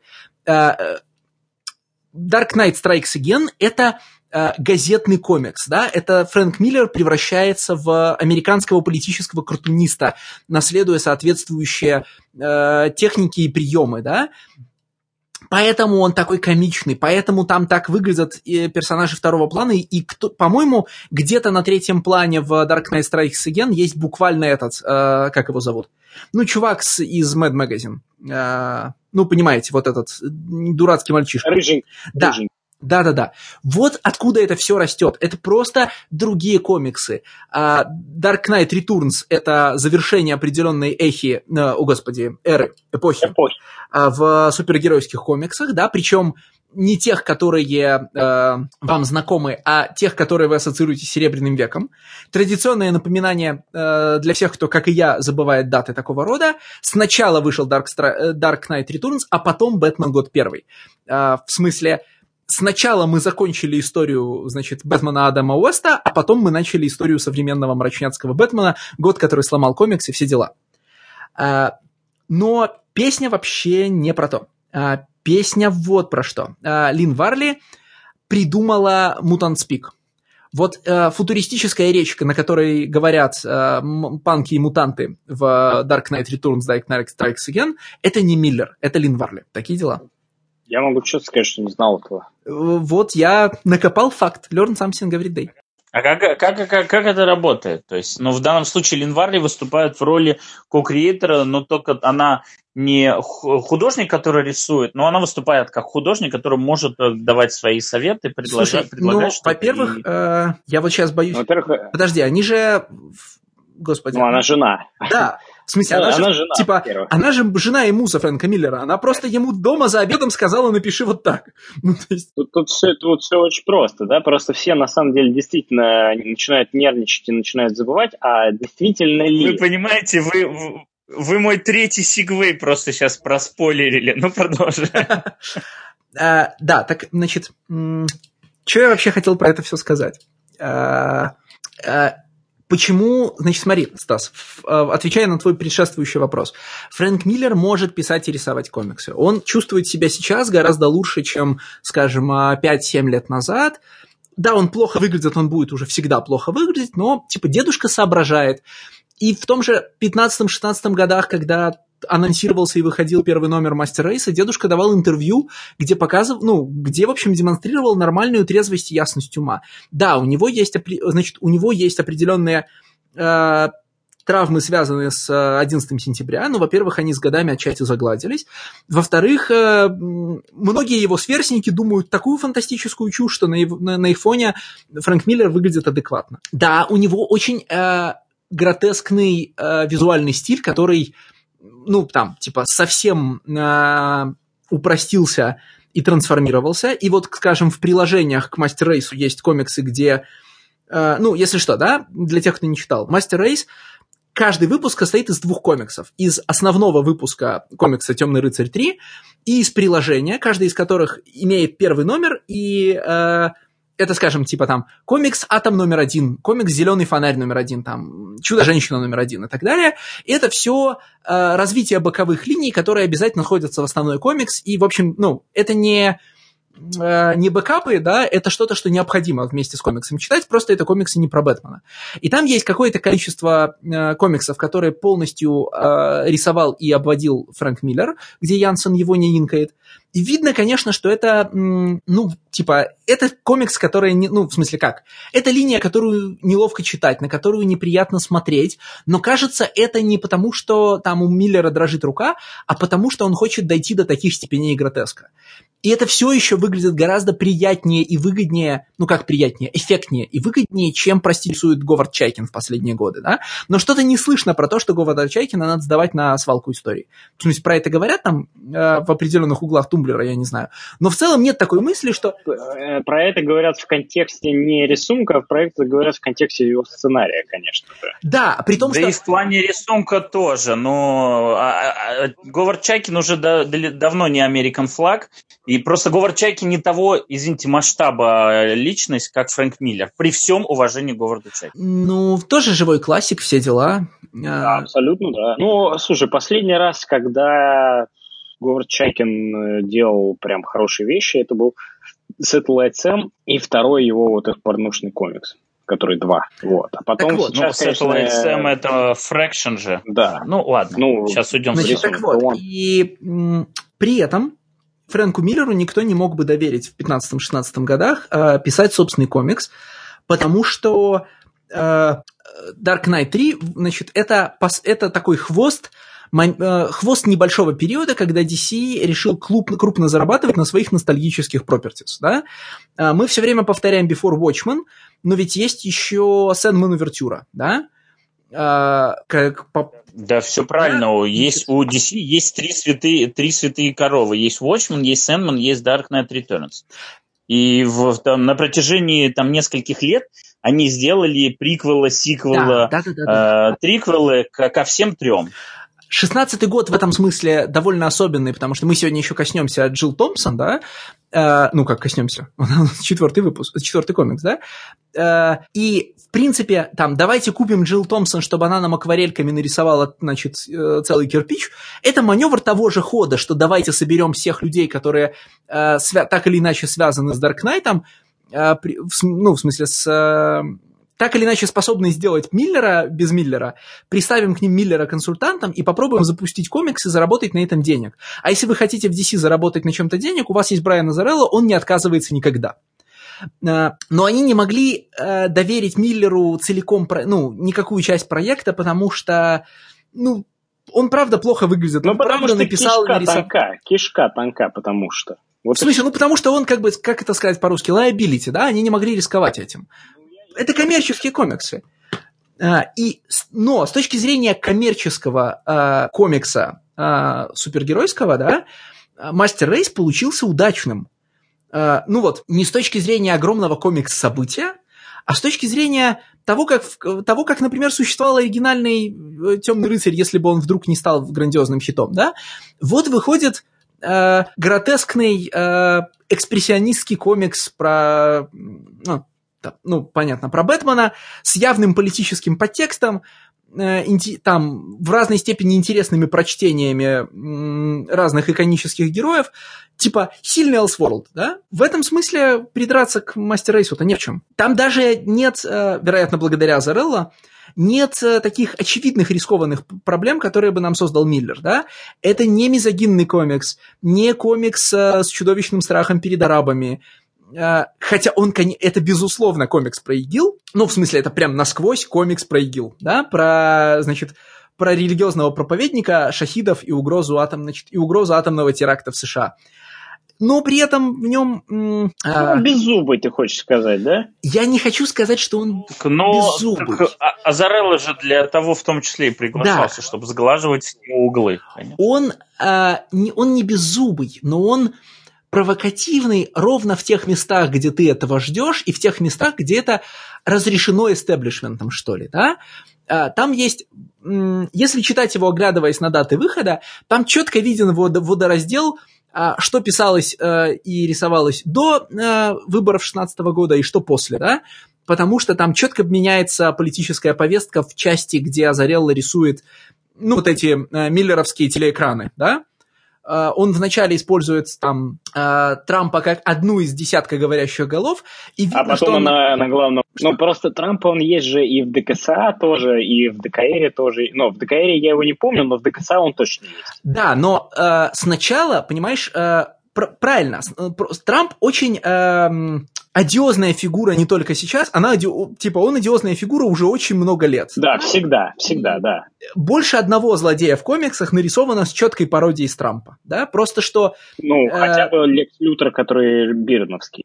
Да, просто что раньше в, в образ Трампа как э, символизирующего, значит, э, избыточность, эксцессос, как по-русски сказать, простите, ну, э, избыточность. избыточность так и вот есть. Избыточность американского капитализма и стиля жизни, да, вот он раньше символизировал одни вещи, а теперь другие. Ну, в смысле, потому что раньше это был, а, а, ну, там... Ну, варишь. Наследный, ну, не, ну, не ну варишь-то как раз. У него, ну, он, он унаследовал как, свои деньги все-таки. Ну, хорошо, ладно, old money. Хорошо. Вот эксцессивный old money. Так или иначе, да, это был оторванный от, оторванный от жизни горлопан с большими деньгами и э, странными прожектами, да, э, человек, купившийся на собственный хайп. А теперь это угрожающий образ там идиократии на троне, вот этого всего, да. Э, и подмена одно, одного нарратива на другой прям заметно в ходе Мастер Рейса там от выпуска к выпуску. Э, но это тем не менее, но э, это тем не менее комикс, в котором Бэтмен дерется с полицией и отбивает от, и отбивает от нее значит, чернокожих преступников, да. Это комикс, в котором э, возвращ, к нам возвращается положительный Супермен, потому что э, не надо забывать, что когда Миллер писал «Возвращение темного рыцаря», ему было тридцак. То есть э, наша любимая рубрика э, «Вот женщины уже волейбол играют, а мы-то что?» В смысле, ну, давненько мы к ней не обращались. Ну, да, да, да. да. Фрэнк, Миллер написал, Фрэнк Миллер написал шедевр на все времена, когда он был моложе нас. Э, ну, моложе меня, по крайней мере. Э, меня это угнетает каждый день, дорогие слушатели. Вот теперь пускай угнетает и вас. Вот спрашивайте себя, идя на работу каждый день, в, это, значит, в моем возрасте Фрэнк Миллер уже написал... Когда я напишу ДКР. Да-да-да, вроде того. И когда он в ДКРе критикует э, Супермена как образ американской мечты, он это делает не с высоты человека, который много понимает в политике, э, в истории американского консерватизма, имеет зуб на Рейгана и прочее. Нет, это там, ну, это панк-выходка, да? Э, пожилого Бэтмена, ворчащего о политике, пишет человек, который и не пожилой, и как бы еще не заработал, чего ему на политику ворчать. В этом смысле э, Strikes Again, который он пишет, когда ему 45, гораздо более взвешенный и показательный.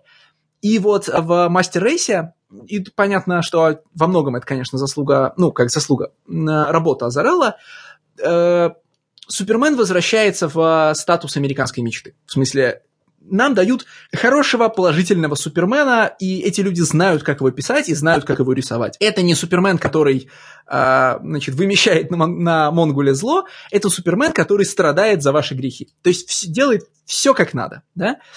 Э, а вот вы в курсе же, да, что Миллер будет писать Супермен Year One? Ну, который будет рисовать с... Рамита, что ли?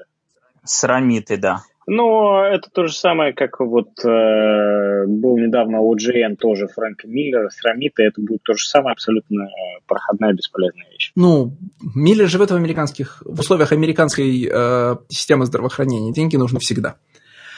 Я, я, я ничего против-то не имею, но как бы, ну вот, да, к сожалению. Ну, то есть у, у меня все равно есть Зерксис, да, то есть вот из недавнего, а, чисто вот прям Фрэнк Миллерского у меня есть Зерксис. И мне он очень нравится, и мне, я его очень люблю. То есть я, я не против. Абсолютно. Слушайте, а, вы просто начали говорить по поводу того, чтобы нам всем плохо было а, касательно того, что он в 29 лет написал Dark Knight Rises. И у меня была четкая Returns, уверенность, Returns, что Борный... Returns. Ой, Returns, простите. И у меня была четкая уверенность, что Борный Ген он написал раньше. И я сейчас проверил, и они выходили параллельно с февраля по там июнь и август, соответственно, 86 -го года. Просто вот параллельно выходили все, два Все, дорогие слушатели, давайте заканчивать. До свидания. Отличный э, спец DC выпуск. Очень много говорили. Все, спокойной ночи. Пойду полежу в кустах, как говорили в моем детстве. Да. Ну, молодец, Фрэнк Миллер, что сказать. Э, ну, словом, э, я не знаю, как, вы еще, как вас еще убеждать. Ну, не вас, а в смысле вас, дорогие слушатели. Э, Мастер Рейс не шедевр, но внезапно не Холли Террор, не то, чего мы от него боялись, а вполне взвешенное размышление про политику и про. Видишь, политику. У нас здесь с тобой диаметрально противоположные точки зрения, потому что я бы, конечно, хотел бы, чтобы Мастер Рейс был в первую очередь Холли Террором наверное, не холли террором в прямом, но хотя бы ДКСА. Вот хотя бы так. Э, то, что Мастер Рейс беззубая корпоративная подделка, э, ну, а, они наверняка имеют право на жизнь, и э, да не то, что имеют право на жизнь, это наверняка кому-то понравится. Но Смотри, тут есть такая... Это, это просто неправомерное использование плашки э, с именем Фрэнк Миллер. Ну, ну, то есть вот просто у меня, ну, есть, ну, у меня есть... есть две проблемы с этой... Писать Брайана Зарелла. У меня есть две проблемы с этим поделочным камнем, да? А, ну как, вернее, две оговорки. Во-первых, а, нам надо как-то, значит, а, точно так же, как во время Before Watchmen мы говорили, что нам надо как-то жить с тем, что а, среди ужасных Before Watchmen есть, а, значит, хороший комикс Дарвина Кука, да? И надо как-то как-то находить компромиссы с совестью и читать этот комикс Дарвина Кука. Да? Та же история происходит здесь. Здесь очень много хороших страниц э, Куберта и Янсена. Здесь очень много в бэкапах хороших страниц, нарисованных самим Миллером, да, кстати, ну и нарисованных обведенных, то есть он, видимо, в целом даже как-то был э, на все это согласен.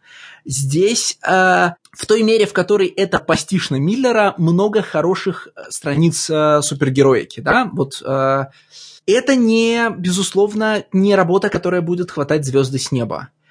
Но что-то в ней, на мой вкус, возвышает ее от статуса корпоративного, значит, вот корпоративного чека, да. А, это не настолько, не знаю, может быть, мне понятно, а, значит, тушь Янсона все заслоняет, как Элвис Пресли на обложке, но что-то отличает для меня Мастер Рейс от э, Before Watchmen. Ну, вот видишь, у меня не получилось э, сделать такого отличия, и я, конечно, не смог читать Мастер Рейс. Ну ты... Я в этом плане... Ты не добрался до плане... зеленого фонаря, который скитается по Сахаре, значит, в туарекском э, этом самом... Э, как бы сказать, в туарекском облачении, да, с, отрезан, ну, с отрезанной в... рукой, на которой, с парящей отрезанной рукой, на которой горит кольцо.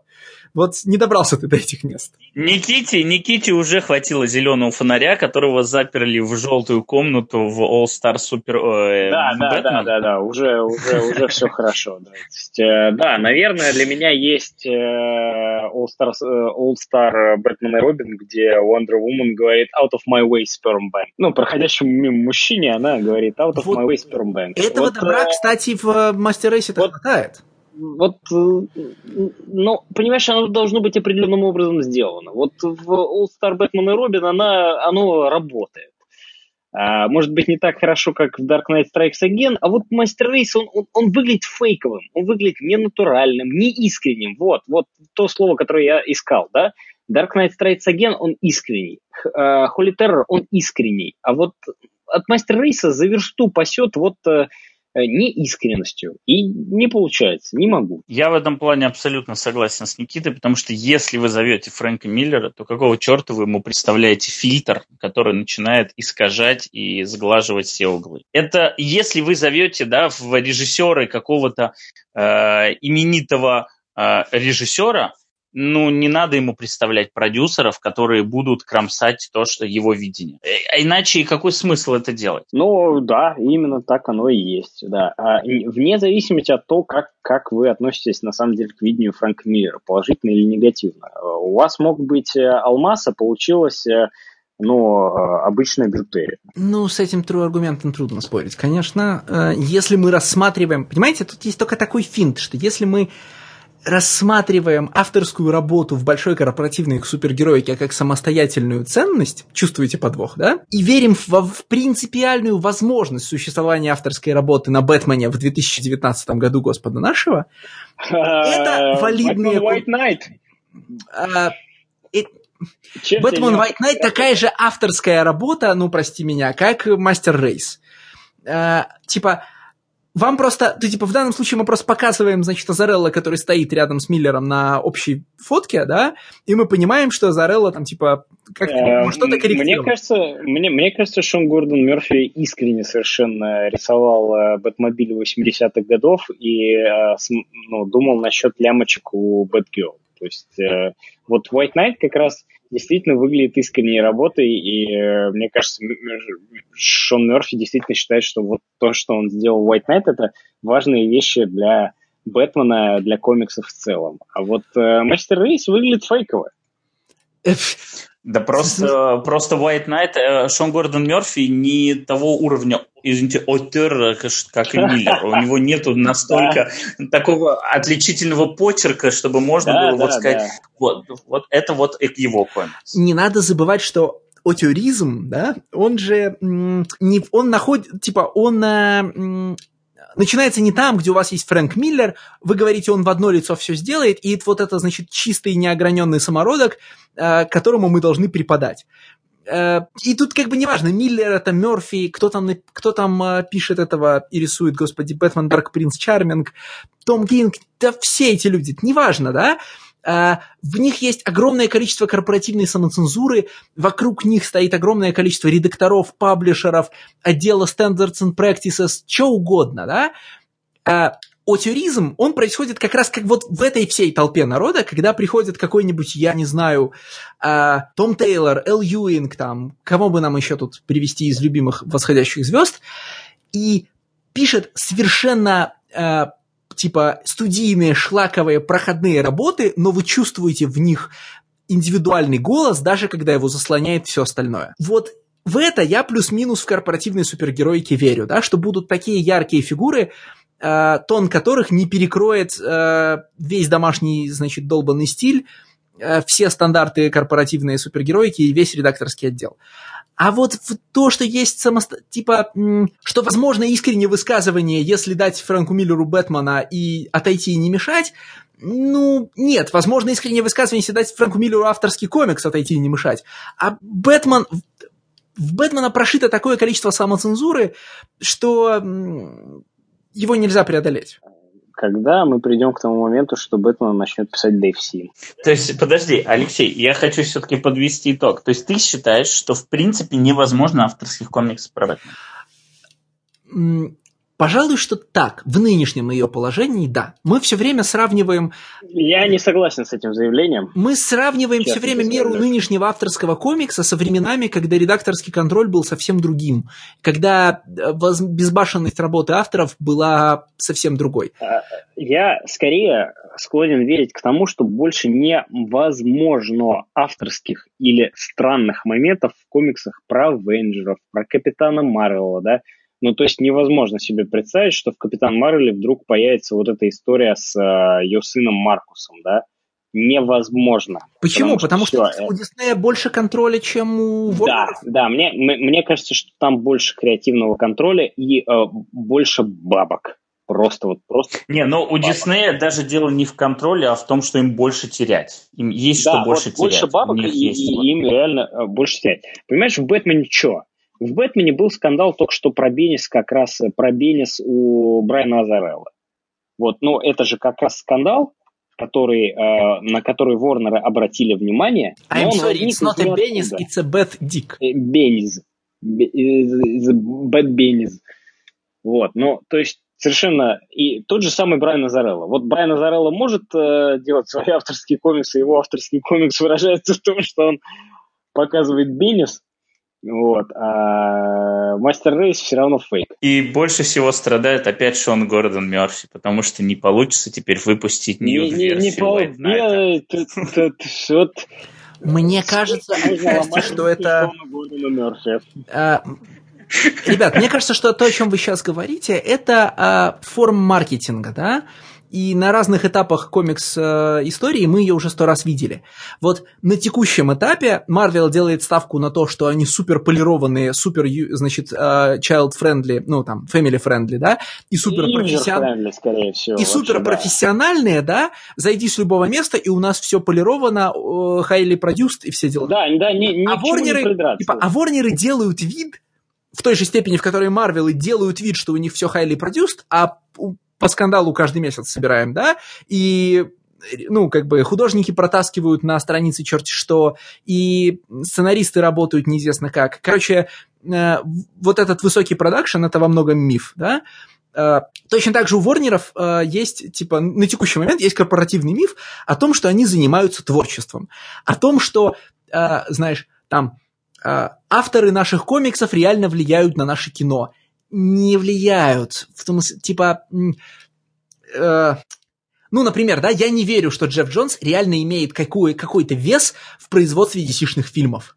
С точки зрения... Я думаю, что тоже не имеет. Э, я думаю, что тоже не имеет. Просто так совпало, что вот да, они берут Marvel... его, типа, они берут его да. продаваемые комиксы, безусловно, да, да, но они да. не спрашивают его, как нам сделать фильм получше там или поинтереснее, да? Я, я думаю, Потому что, что в масштабах кино кто он такой? Ну, в смысле, типа, да. каждый продюсер в комнате... В, в масштабах кино он бывший ассистент э, донора.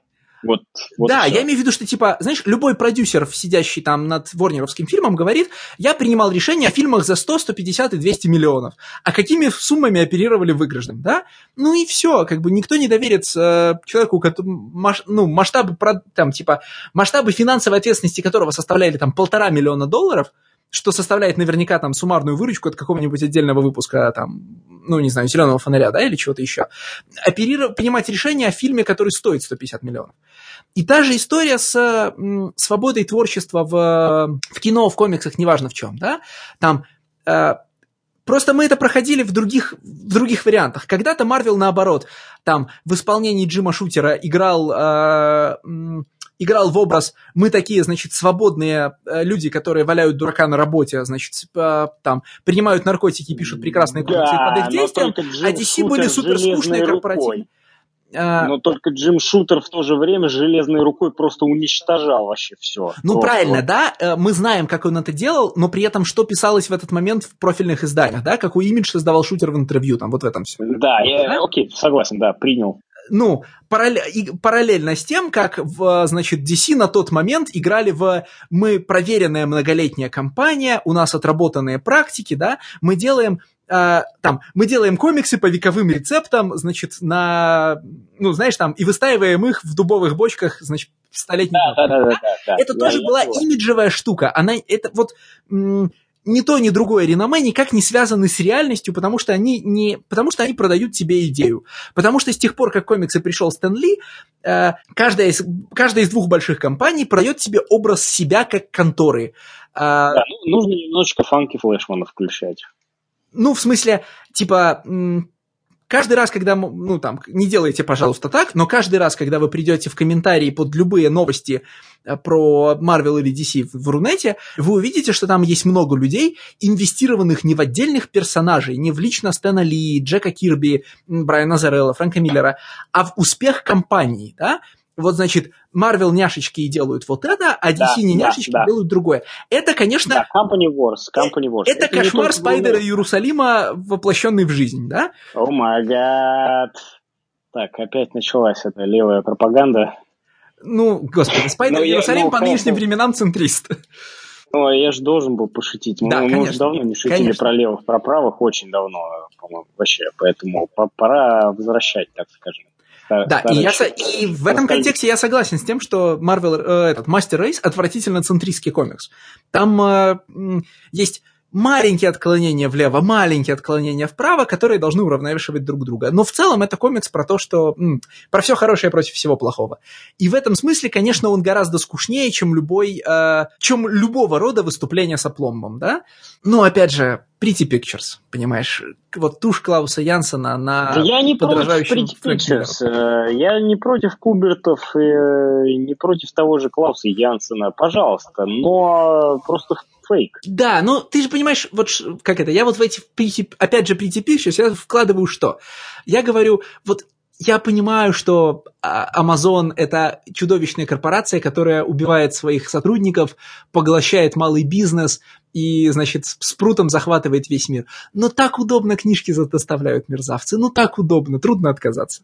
Вот здесь та же история, да? Типа, э, я понимаю, какую ужасную вещь совершает Before Watchmen и Dark Knight 3 или что-то еще. Но такие, ну вот такой красивый комикс у Дарвина Кука получился. Или там вот такие клевые странички у Клауса Янсена вышли. Грешен человек, вот слаб, не может выдержать политическую повестку. Э, ну, э, мы можем, конечно, переходить к Джилл Томпсон, но я тут вспомнил, что мы вообще собирались поговорить про Тома Кинга и не, и не поговорили, а когда еще вообще Бэтмен будет нашим? А, а, слушай, а у Джилл Томпсон что мы собрались обсуждать? Я на полном серьезе не знаю, ребят. О май гад.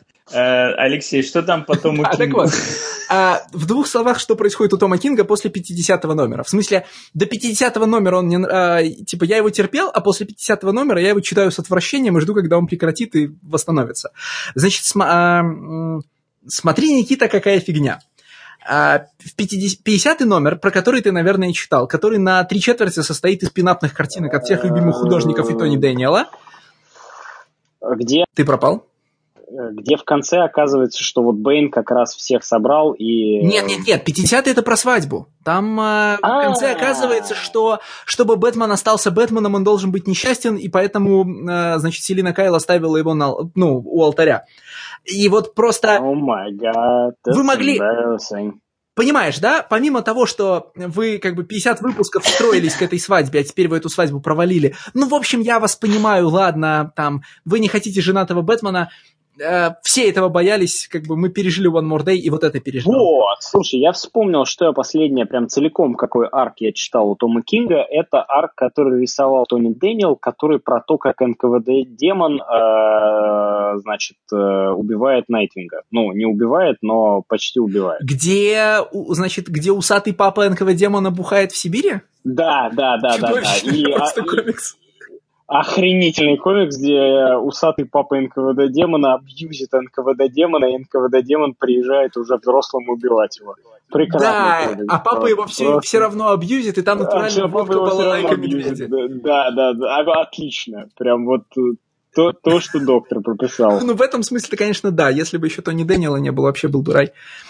А ты знаешь, а, я к Тони Дэниелу нормально отношусь. Я настолько свыкся с э, Тони Дэниела на а, Бэтмене Моррисона, что он, в принципе, ну, знаешь, вот самый, я помню, самой популярной сентенцией в то время, когда выходил Бэтмен Рип, была фраза в духе а, «Представьте себе, если бы все это дело рисовал Джей Эйч Уильямс III». И вот я настолько свыкся с а, идеей Тони Дэниела как коллаборейтора Гранта Моррисона на Бэтмене, что вот нет, мне кажется, Бэтмен Рип получился таким, как он получился, потому что Тони Дэниел там есть. И вот я не могу представить другого художника из всех, коллаборейторов э, Моррисона, кто бы вот э, справился с Рипом так, как это было у Тони Дэниела, вот честно. Поэтому Тони Дэниел у меня не вызывает какого-то вот э, прям отвращения, да, или, э, или желания вот, а что было бы если, да? Вот э, я просто очень хорошо помню, как э, коллаборейторы, которые работали с, непосредственно с этим, с э, как, как э, на Return of Bruce Wayne там был Жорж Жанти, и там был замечательный выпуск про Дикий Запад. Вот это я помню. Вот там я прям думал, а что было бы если?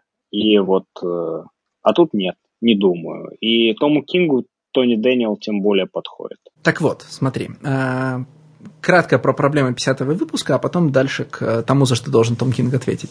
Проблема 50-го выпуска не в том, что э, свадьба Бэтмена расстраивается, а в том, что человек, который принимает это решение, это Селина Кайл. Э, я не хочу сказать, что это прям такой холодильник, но из всех людей, которые могли сказать Бэт... могли э, расстроить свадьбу Бэтмена, чтобы Бэтмен остался несчастным одиночкой и продолжал, значит, бороться с преступностью, мы решили свалить все эти проблемы на, еж... на единственную женщину в касте. Ну, допустим, ладно. В смысле, нет, стой, еще есть Poison Ivy, есть Харли Квинн. Женщин в касте полно в бэтменских злодеях. А, в бэтменских злодеях, да, у Тома Кинга номера сорокового нет. Там, ну, значит... Э, разве там нет Бэтгерл, ну, или Оракла? Нет, они все, как с момента, как мы начинаем вострить лыжи на свадьбу, там остается очень такой bare bones cast, а большинство злодеев, которые используются, там мужчины. Последний раз Poison Ivy там была в 20 каком-то номере. Но не это важно. Смотри, ладно, 50 номер нормальный. Он как бы юбилейный, там очень много крупных сплэшей, значит, с изображениями Бэтмена и Женщины-кошки, там много, значит, э, трагических слов, которые по этому поводу пишет Том Кинг. В смысле, он весь построен как два письма, адресованных э, накануне свадьбы э, Брюса. Oh my god, that's embarrassing. Так вот, но that's дальше происходит чудовищное. Значит, дальше э, Том Кинг начинает э, играть э, по замыслу длин, типа длинный арк, э, про то, как Бэтмен чувствует себя плохо, значит, э, разрушается как личность, э, начинает, значит, там, страшно ломать руки-ноги злодеям. И это а это так я читал, где суд э, Брюс Уэйн, Брюс Уэйн сидит в зале присяжных. Это отвратительный а, сюжет, да, 12 разъеденных это, мужчин это, и Бэтмен. Это, это ужасно. Да, это, это я согласен, это плохо. Это не то, что я жду от э, комиксов про Бэтмена, и тем более э, не то, что я ждал от комиксов Тома Кинга про Бэтмена, потому что заход там был просто потрясающий вообще. Кроме того, ну, помимо того, что это плохой заход, он еще и очень плохо написан, потому что Бэтмен, э, значит, Бэтмен среди Но присяжных... же хорошо. Э, а? Да. Нарисован хорошо, Льюикс хороший художник, хороший, вот. Да, но понимаешь, э, посреди рисунков Лью Уикса тебе нужно читать тезисы вида «Вы считаете Бэтмена богом, а он человек и способен ошибаться». Что? Чё? Там целый выпуск построен на том, что есть среди присяжных есть верующая женщина, и она верит в Бэтмена и Бога с равной степенью. Ну, в смысле, с равной силой. О май гад. И, понимаешь, и Брюс Вейн, апеллируя к тому, что, значит, Бэтмен на самом деле не бог, и вот почему мы это знаем, и, значит, к нему надо относиться не как к богу, а значит, он может ошибиться, а значит, ему не надо верить на слово, там вот э, в, в сложном вот этом потерне с, э, ну, тем, с, там, с тем, как мистера Фриза подставили. Но дальше э, происходит э, тяжелый удар по серии редакторским кулаком, потому что нужно бросить все, и приходят на два выпуска, э, значит, Джошуа Уильямс, чтобы написать э, кроссовер Бэтмена и Флэша.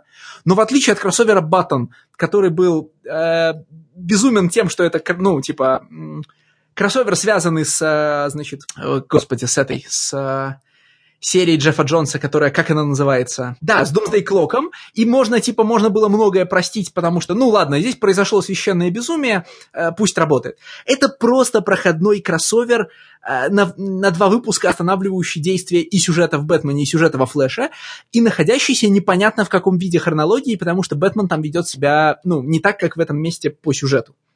А после этого э, Том Кинг начинает э, писать до сих пор не, разрешив, не разродившийся ничем арк про то, как, э, судя по всему, Бэтмен где-то взят в плен, прикован к какой-то волшебной машине и видит кошмары. Yes. Что? Ну да, да, да, да. я и, говорю, да, yes. И э, Ark Nightmares, Nightmares, конечно, выглядит как набор отдельных выпусков, в которых не происходит ничего, э, в которых э, том Кинг выдает э, декомпрессию за, свой, за сложный формальный прием. Там есть чудовищный выпуск про, э, значит, про Робина в, майке, в, мар, в маске профессора Пига, где есть просто много повторяющихся yes. слов, и любой кадр размазан на целую страницу, в смысле э, превращен в три и занимает целую страницу. Этот выпуск невозможно просто читать. Это вот все худшее, что вы... Вот э, люди, которые... Он как будто, знаешь, такая пародия на, э, на, на арт-комиксы, да, там пародия на супергеройку, рисованную Синкевичем, пародия на весомые слова в комиксах Хикмана, Кинга и всех этих людей.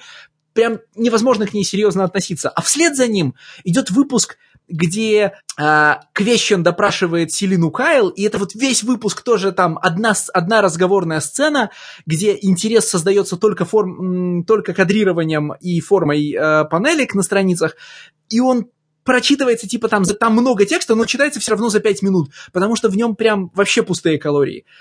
И поверх всего этого нас убеждают, что нас пытаются убедить, что это все не Бэйн, а это какая-то более сложная загадка, потому что нам и так и сяк показывают, что нет, на самом деле Бэйн не покидает Аркхэм. А, вот эта фигура на троне из черепов, это, судя по всему, не Бэйн, потому что там есть прямые, там есть страницы, где нам прямо доказывают, что Бэйн не покидает свою одиночную камеру, еще что-то. Среди всего этого встроен а, выпуск, который зачем-то на 23 страницы, то есть типа на весь номер, Э, возвращается к истории мастера Брюса. Ты до него дочитывал же? До 38 номера? Э, ну, слушай, возможно. Мальчик, который, хотел, мальчик, который хотел стать Бэтменом, а, убил своих да, родителей, да? Да, и себе вытатуировал, соответственно, им э, Брюс Уэйн на лице. На лице у него написано Томас и Марта. Нет, на лице да, Или Томас и Марта, да, еще хуже, да, да, да. да, да. А, и в 60 каком-то номере, в 65-м, по-моему, а, делается целый выпуск э, типа такого, значит, возвращения к оригину Брюса Уэйна, э, со, значит, сцены, где Бэтмен встреч... взрослый Бэтмен встречает маленького, значит, Брюса Уэйна и с ним разговаривает, еще что-то. Это все выглядит как психо... это все выглядит как психоделический уровень из игры Бэтмен Arkham Asylum, а в конце просто оказывается, что все это в сумме это просто галлюцинации вот мастера Брюса, вот этого мальчика. И типа этот выпуск не нужен ни зачем. Э, на последней панельке он говорит «I am Master Bruce», звездочка, сноска, читайте выпуск «Бэтмен 38», чтобы узнать, кто это. I shit you not. Э, а, слушай, ну, И давай... Вот уже 18 нашу... выпусков прошло со свадьбы, а я читаю эту серию как будто она не существует. В смысле, я, не, я реально не верю, что они издают эти комиксы раз в две недели. Что они их продают за полную стоимость, и что они рассчитывают, что кто-то будет их читать и обсуждать. А, они Но видите, что мы делаем. Очень хорошо. Да, а... это прям ну, это просто профанация э, крупной, крупной серии, да, типа... Слушай, ну, давай, давай я начну прям сразу комментарии давать по этому поводу. Uh, смотри, uh, Бэтмен, который прикован к Nightmare Машин и uh, видит uh, чудовищную альтернативную реальность, это очень распространенный троп в Бэтмене, да, мы, по-моему, даже в подкасте уже обсуждали серию в Batman The Animated Series, где Бэтмен во сне и понимает, что он во сне, когда он приходит в библиотеку, у него там э, эти слова рассыпаются, да, и это, естественно, оказывается, что это безумный шляпник его поймал.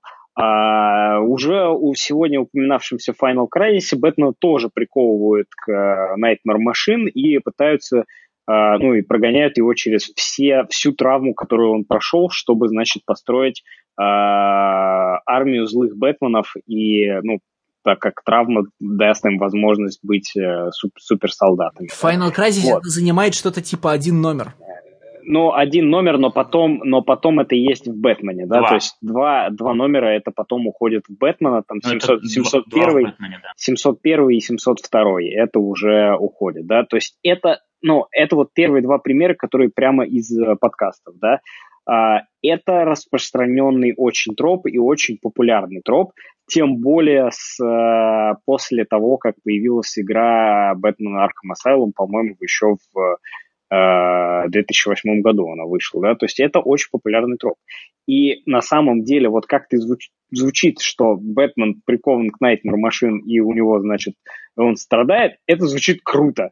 Но судя по всему, это э, исполнение, оно, конечно, страдает. Э, безусловно, самыми embarrassing, самыми такими вот э, ужасными выпусками про Бэтмена, это где он, значит, эмоционален и переживает по поводу Томаса Марта Уэйна или Перри Ориджин, или знакомится с собой маленьким – у Тома Кинга был похожий заход на эту же тему, но это был Ark the Gift, который совершенно сумасшедший, который офигительно классный, да.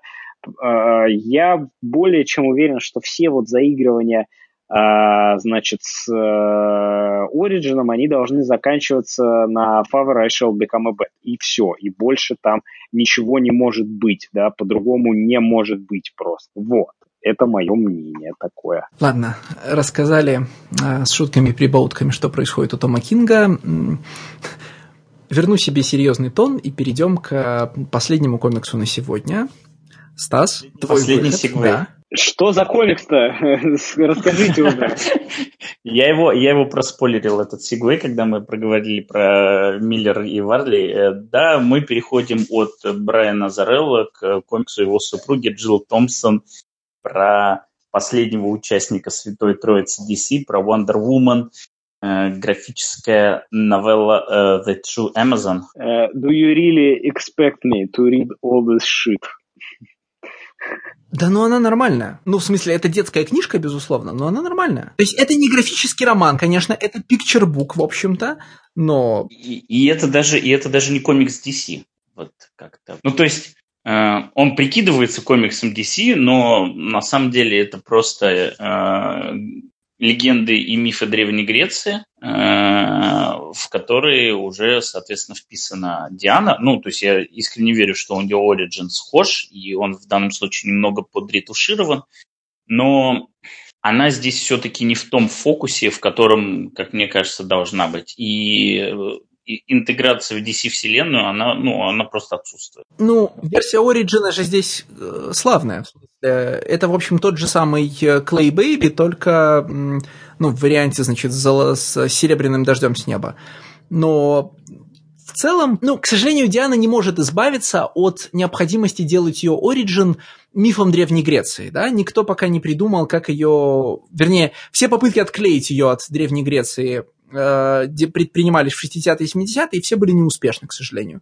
Не закрепились, да? Э, на самом деле это выход простой. Э, Wonder Woman убить в определенном ивенте, обустроить это как-то глобально, как-то прекрасно и вести, наконец, Дон Трой. Вот, чтобы Дон Трой стала Wonder Woman. Все. Так ведь все было, и не за... было и не закрепилось. Ну. Нужно попробовать еще раз. Нужно пробовать еще раз. Вот сейчас, в 2019 году, верните Донну Трой героев DC комиксы. А это, это же из Тин Титанов, да, который? Да.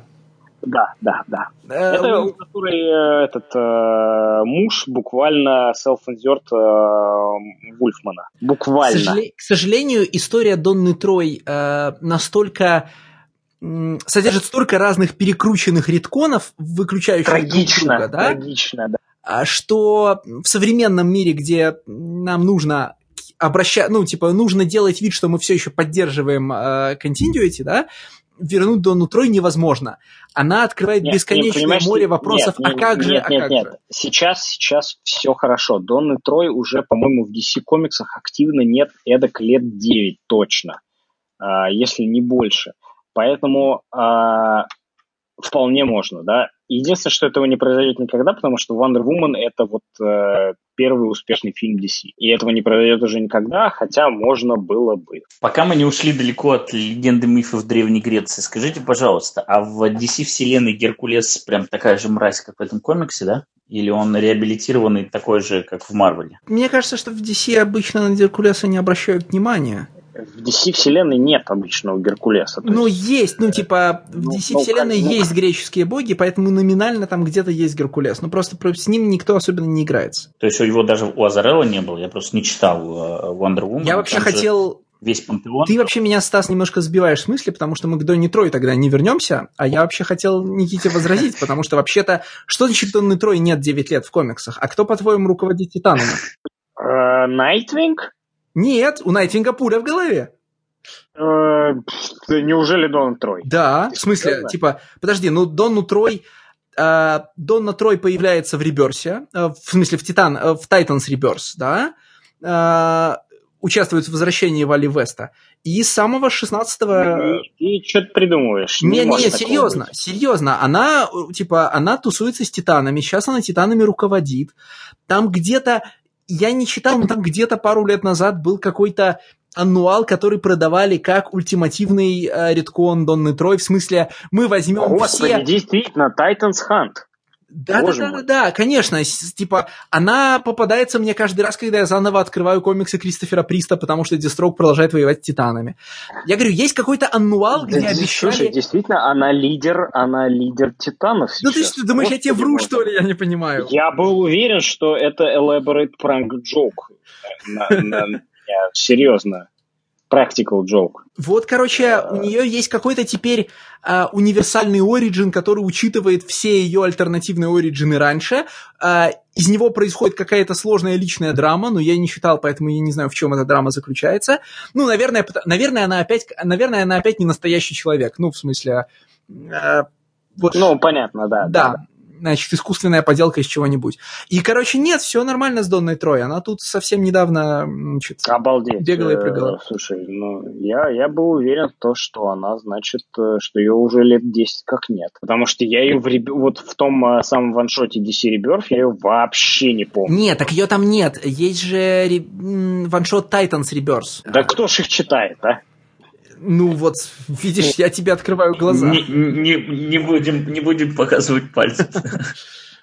Я, блин, я не помню, я ее где... Я в каком-то кроссовере ее недавно видел. То есть то ли в Лиге, то ли где-то еще. А, господи, в Тонущей Земле, точно. Ну, э, понятно, Титаны и Драундорф, но... Да-да-да. Do you really expect me to read all this shit? I Boy, expect you to read...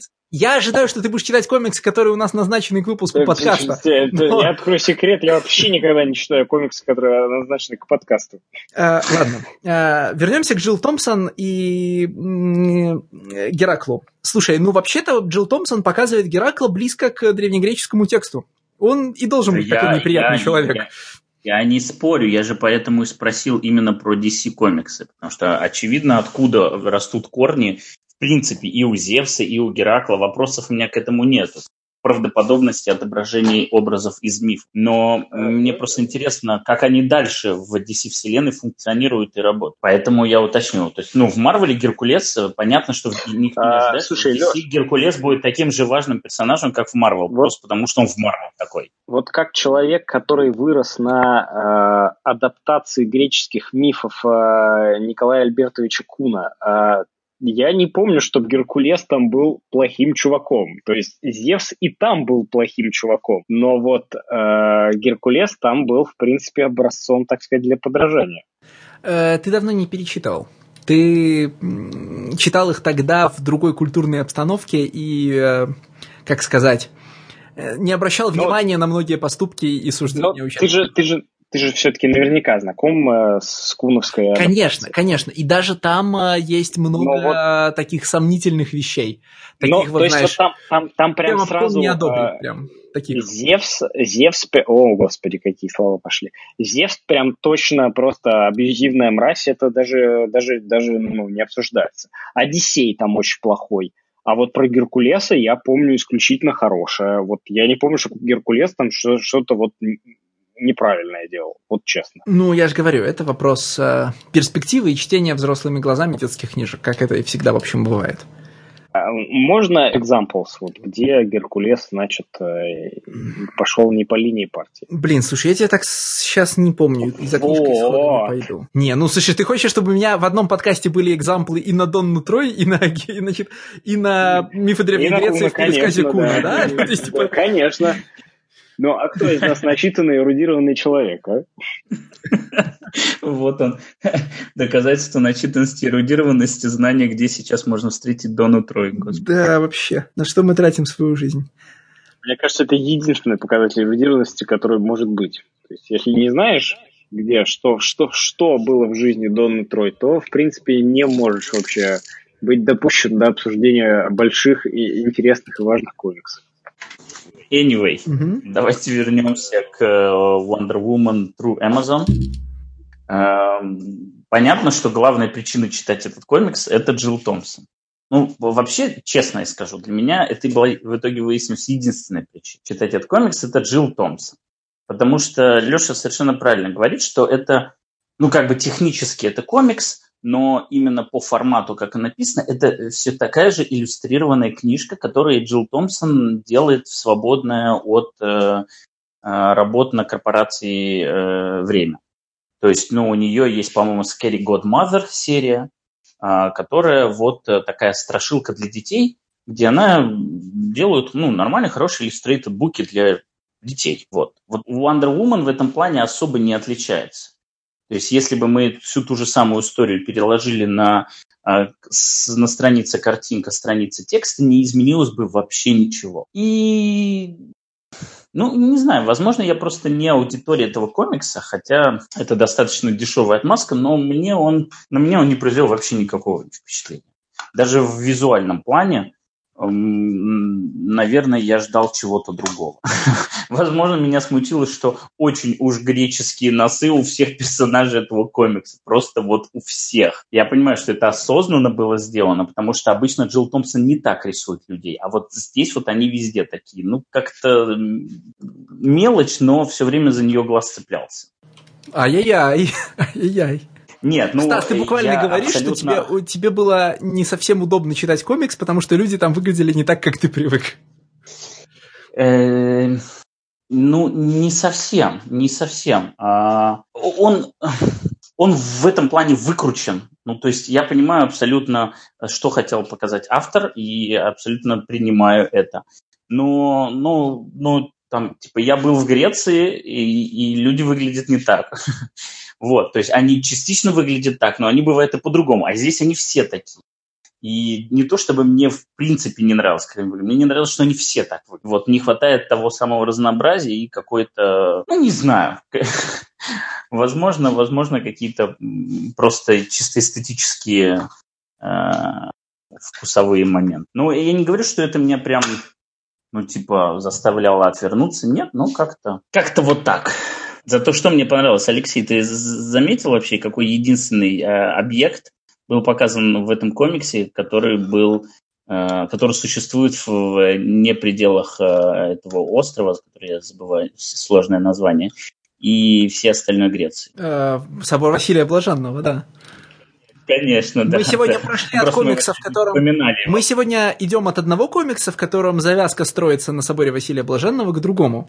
Потому что в, в Мастер-рейсе, а, значит, к, к, этот кондорский игил начинает с того, что взрывает его, ну, он технически взрывает всю Москву, но целится он в собор Василия Блаженного. А дальше мы переходим к, к комиксу, где Вандервумен познает мир, значит, глядя на великую русскую культуру, да. Слушай, а как получилось так, что вот Doomsday Clock попал в новости э, русские, а вот Мастер Рейс не попал? Хотя, в принципе... Потому что Путин. То есть э, собор Василия Блаженного это не национальный символ, а вот э, все, все понял, товарищ майор, все молчу.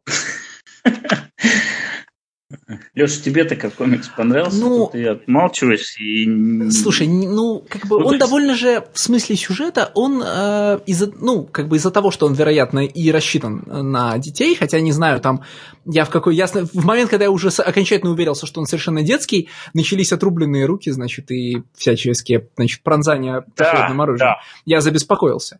Но в целом он просто ну, супер по нотам разыгран, да, он очень... Как только ты оправляешься от удивления, что, э, значит, э, Диана неприятный человек, ну, в смысле, что она растет избалованным ребенком, да, я этого раньше не видел, это, ну, это было свежо. Э, дальше прям сюжет же весь разыгрывается как по нотам. Ты понимаешь, что будет, э, что произойдет дальше, чем все кончится, прям тебя после сороковой примерно страницы удивить невозможно ничем как читателя. И ты просто смотришь на книжку с красивыми картинками, но никаких специальных эмоций не испытываешь. А, если я правильно помню, True Amazon же вышла по-русски, да, а, как графический роман. И по-моему, да. Ну, я настолько не слежу Я ее видел этим, в магазинах, что... я вряд ли видел в магазинах ее по-английски, но может быть и так. Но с точки зрения графического романа, который ты называешь это эталонный оригин э, там э, Wonder Woman, да, он очень хорошо работает. Э, типа ваш первый графический роман, который вы покупаете после фильма Патти Дженкинс. Отлично работает. Э, на фоне всяких других, э, начинайте отсюда книжек типа «Супермен Земля-1» или «Зеленый фонарь Земля-1», он прям супер отлично работает, прям грандиозно, берите вот это, не берите все остальное, да? Ну, в смысле, потому что и там нарисован хорошо, и внутри придраться не к чему в смысле содержания.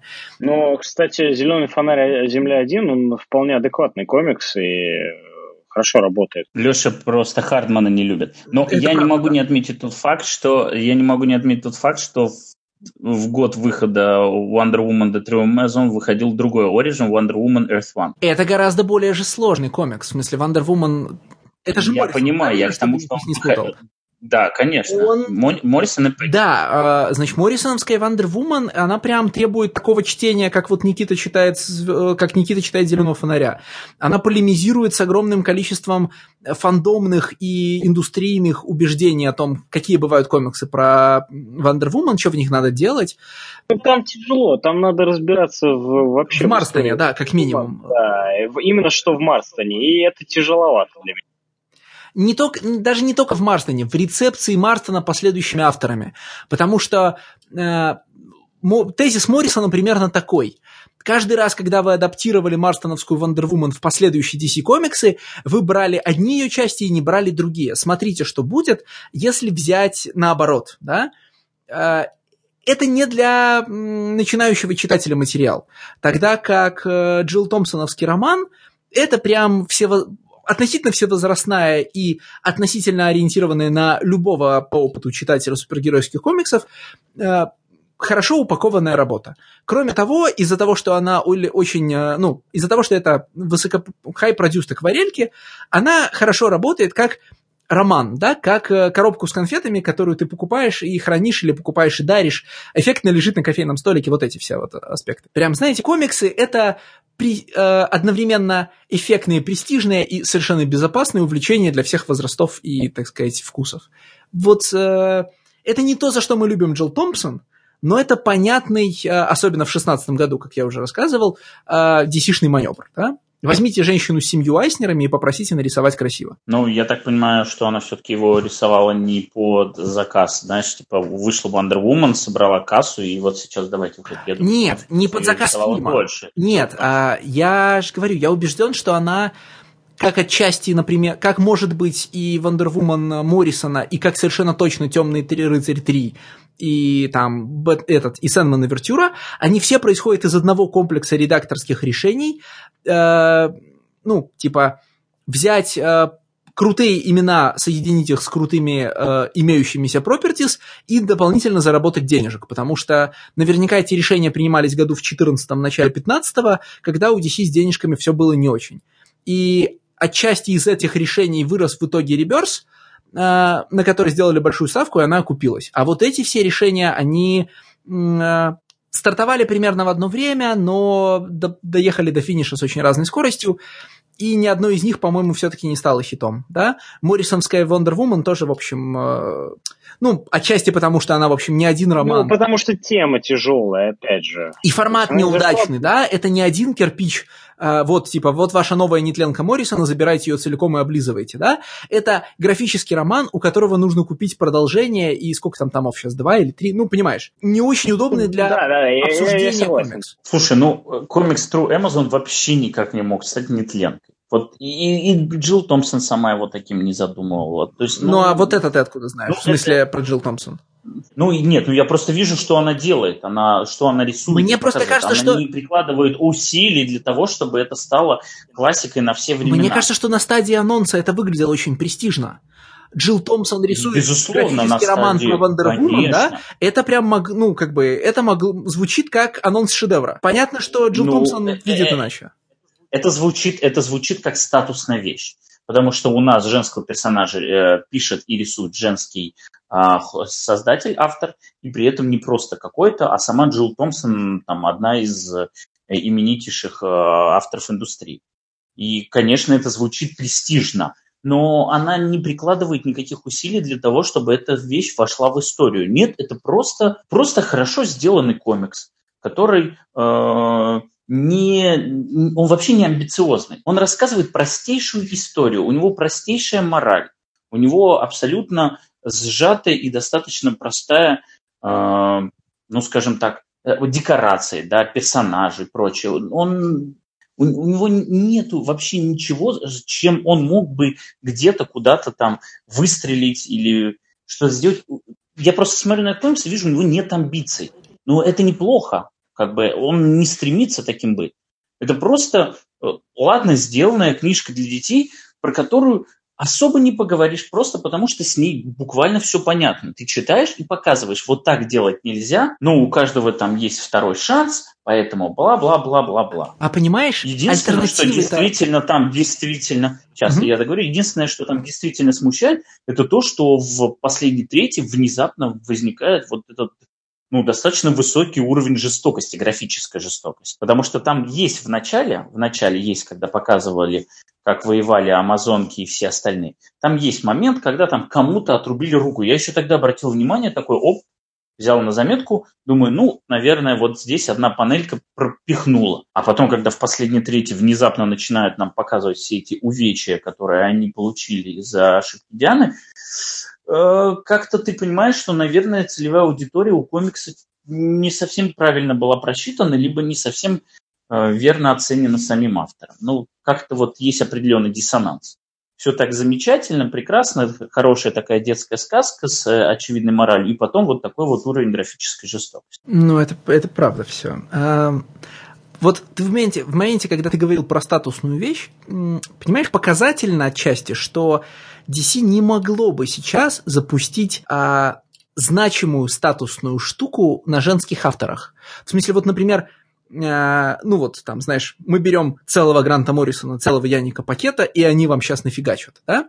Вот аналогичный финт с женщинами сейчас у DC в ростере невозможен. Вот какие есть реально именитые э, заслуженные сценаристки, работающие на DC?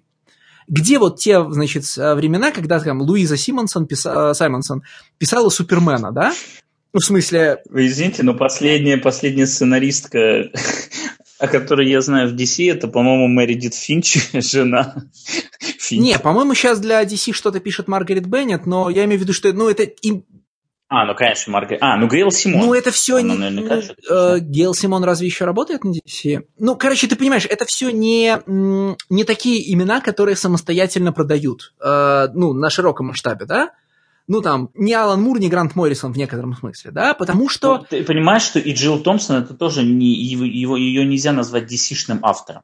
То, что она когда-то рисовала да. Сэндмана, это замечательно, но она уже давно рисует авторские комиксы, и то, что ей вдруг согласилась рисовать целую э, ОГН про Wonder Woman, это ну, большая удача. Да, ну, типа, можно было бы...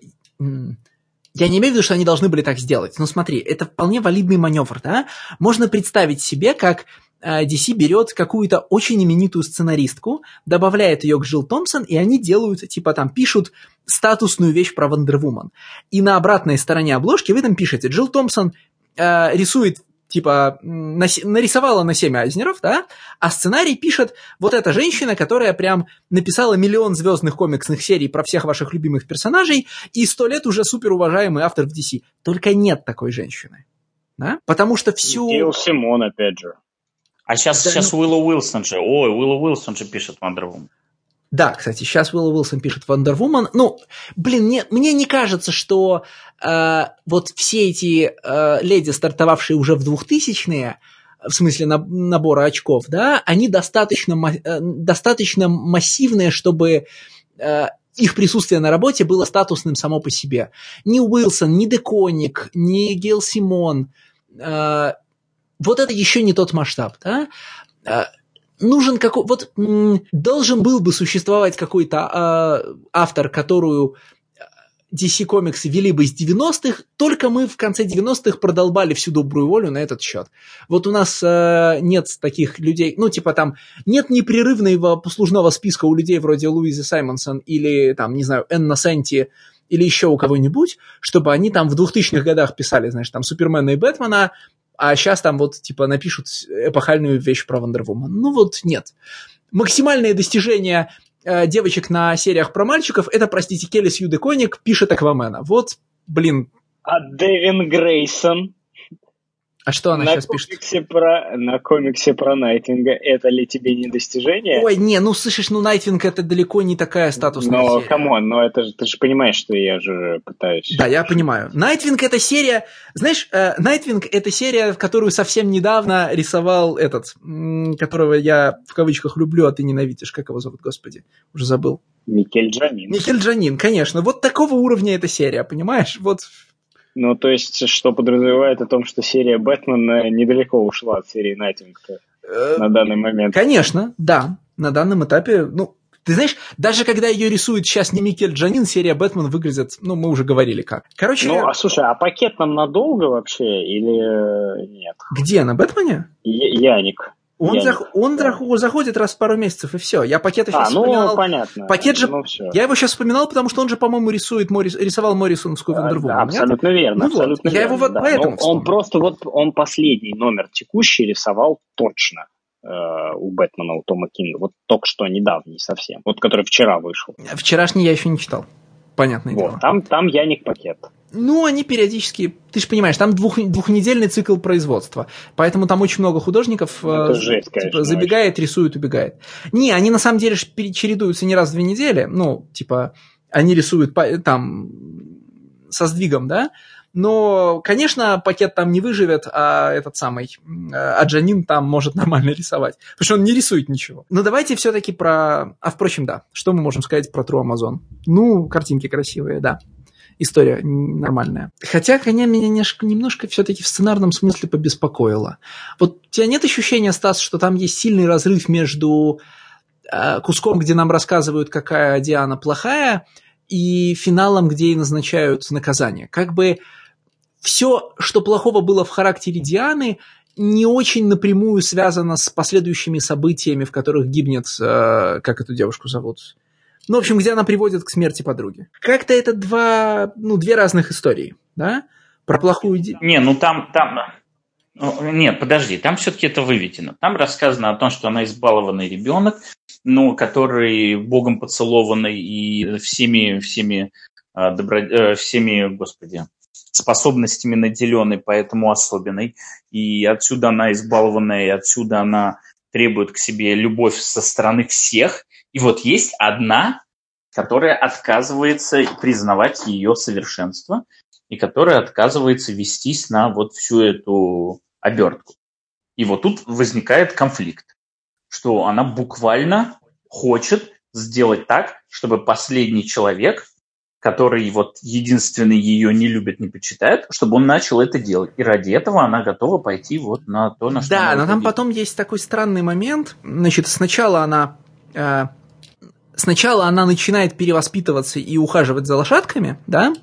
А потом она вдруг опять решает, что победа в декатлоне, это значит, э, вот, вот это-то сработает. Хотя к тому моменту она уже осознавала, что э, победа над гигантскими пауками, значит, ее подругу не впечатлит. Мы как бы Так, э, делаем, мы продвигаемся вперед, и- а потом откатываемся назад. Ну да, потому что она ну, не полностью... У нее начался только период исцеления. Действительно, она начинала, начала работать над собой.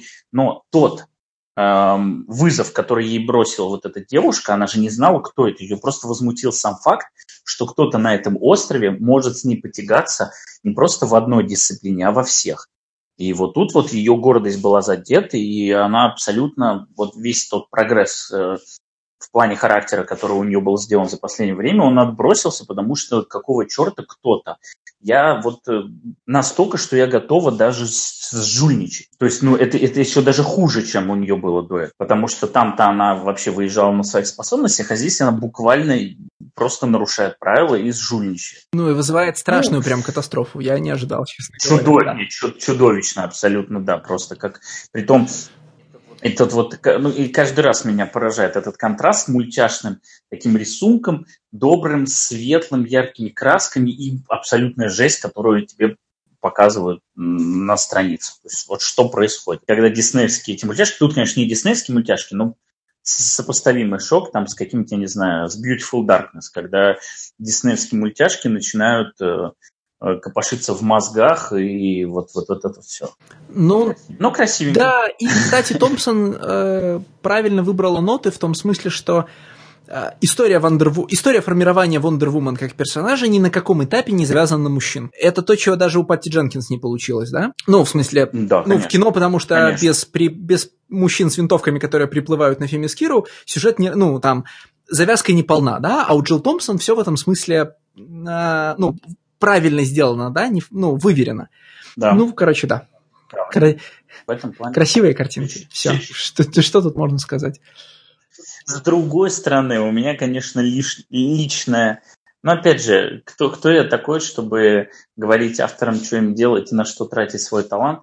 Но, блин, когда я понимаю, что Джилл Томпсон вместо вот этого комикса потенциально могла бы нарисовать еще одну мини-серию про of Burden, мне, конечно, становится грустно. Вот. а, Потому что последнюю мини-серию, новую про of Burden, которая закрывает второй том, она даже не дорисует. То есть там второй номер будет рисовать э, Бенджамин Дьюи, который рисовал вот Wise Dogs. Но это мы уже постепенно, А. понимаешь, это такие, это в нас прорывается гик, который кричит во время интервью Джорджу Мартину, что ты делаешь на телеке, вали книжку дописывать. Да, Это вот- да, да, да, да. Это сто процентов, абсолютно. То есть э, э, каждый раз, ну блин, ну вот, ну это же типа твоя работа, да, которую вот э, запомнят. Ну, ну, давай, собери, сделай, делай. Ну, ну да, к сожалению, к сожалению, это такое. Как бы я понимаю, что это не очень положительные мысли, и они их надо гнать, но невозможно. Просто невозможно. Вот, а так, конечно, Джилл Томпсон пусть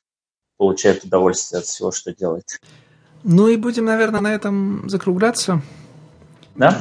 Как это? Все обсуждено, даже то, что не собирались. Э, Все вели... значит, вся Великая Троица значит, пройдена, плюс, плюс Зеленый фонарь. Ну, здесь мог бы быть Флэш, но вы знаете, про Флэша в последнее время что-то ничего хорошего не выходит. Это я, а как человек, который страдает над его ongoing ом, авторитетно говорю. Ну, через две недели услышимся снова. Там супергероики уже не будет, потому что хорошего понемножку. Надеемся, что, значит, вашу, вашу потребность в обсуждении супергеройских комиксов Ты, кстати, не зарекайся, ты не зарекайся по этому поводу. О, Потому что, может быть, куда-нибудь, куда-нибудь да просочится. Но надеемся, что... Ну, надеемся, да, что вашу потребность в, э, супер... в традиционных супергеройке и разговорах про нее мы до какой-то степени удовлетворили. Снова услышимся через две недели. все традиционно. Три автора, ну, в смысле, три ведущих, четыре комикса.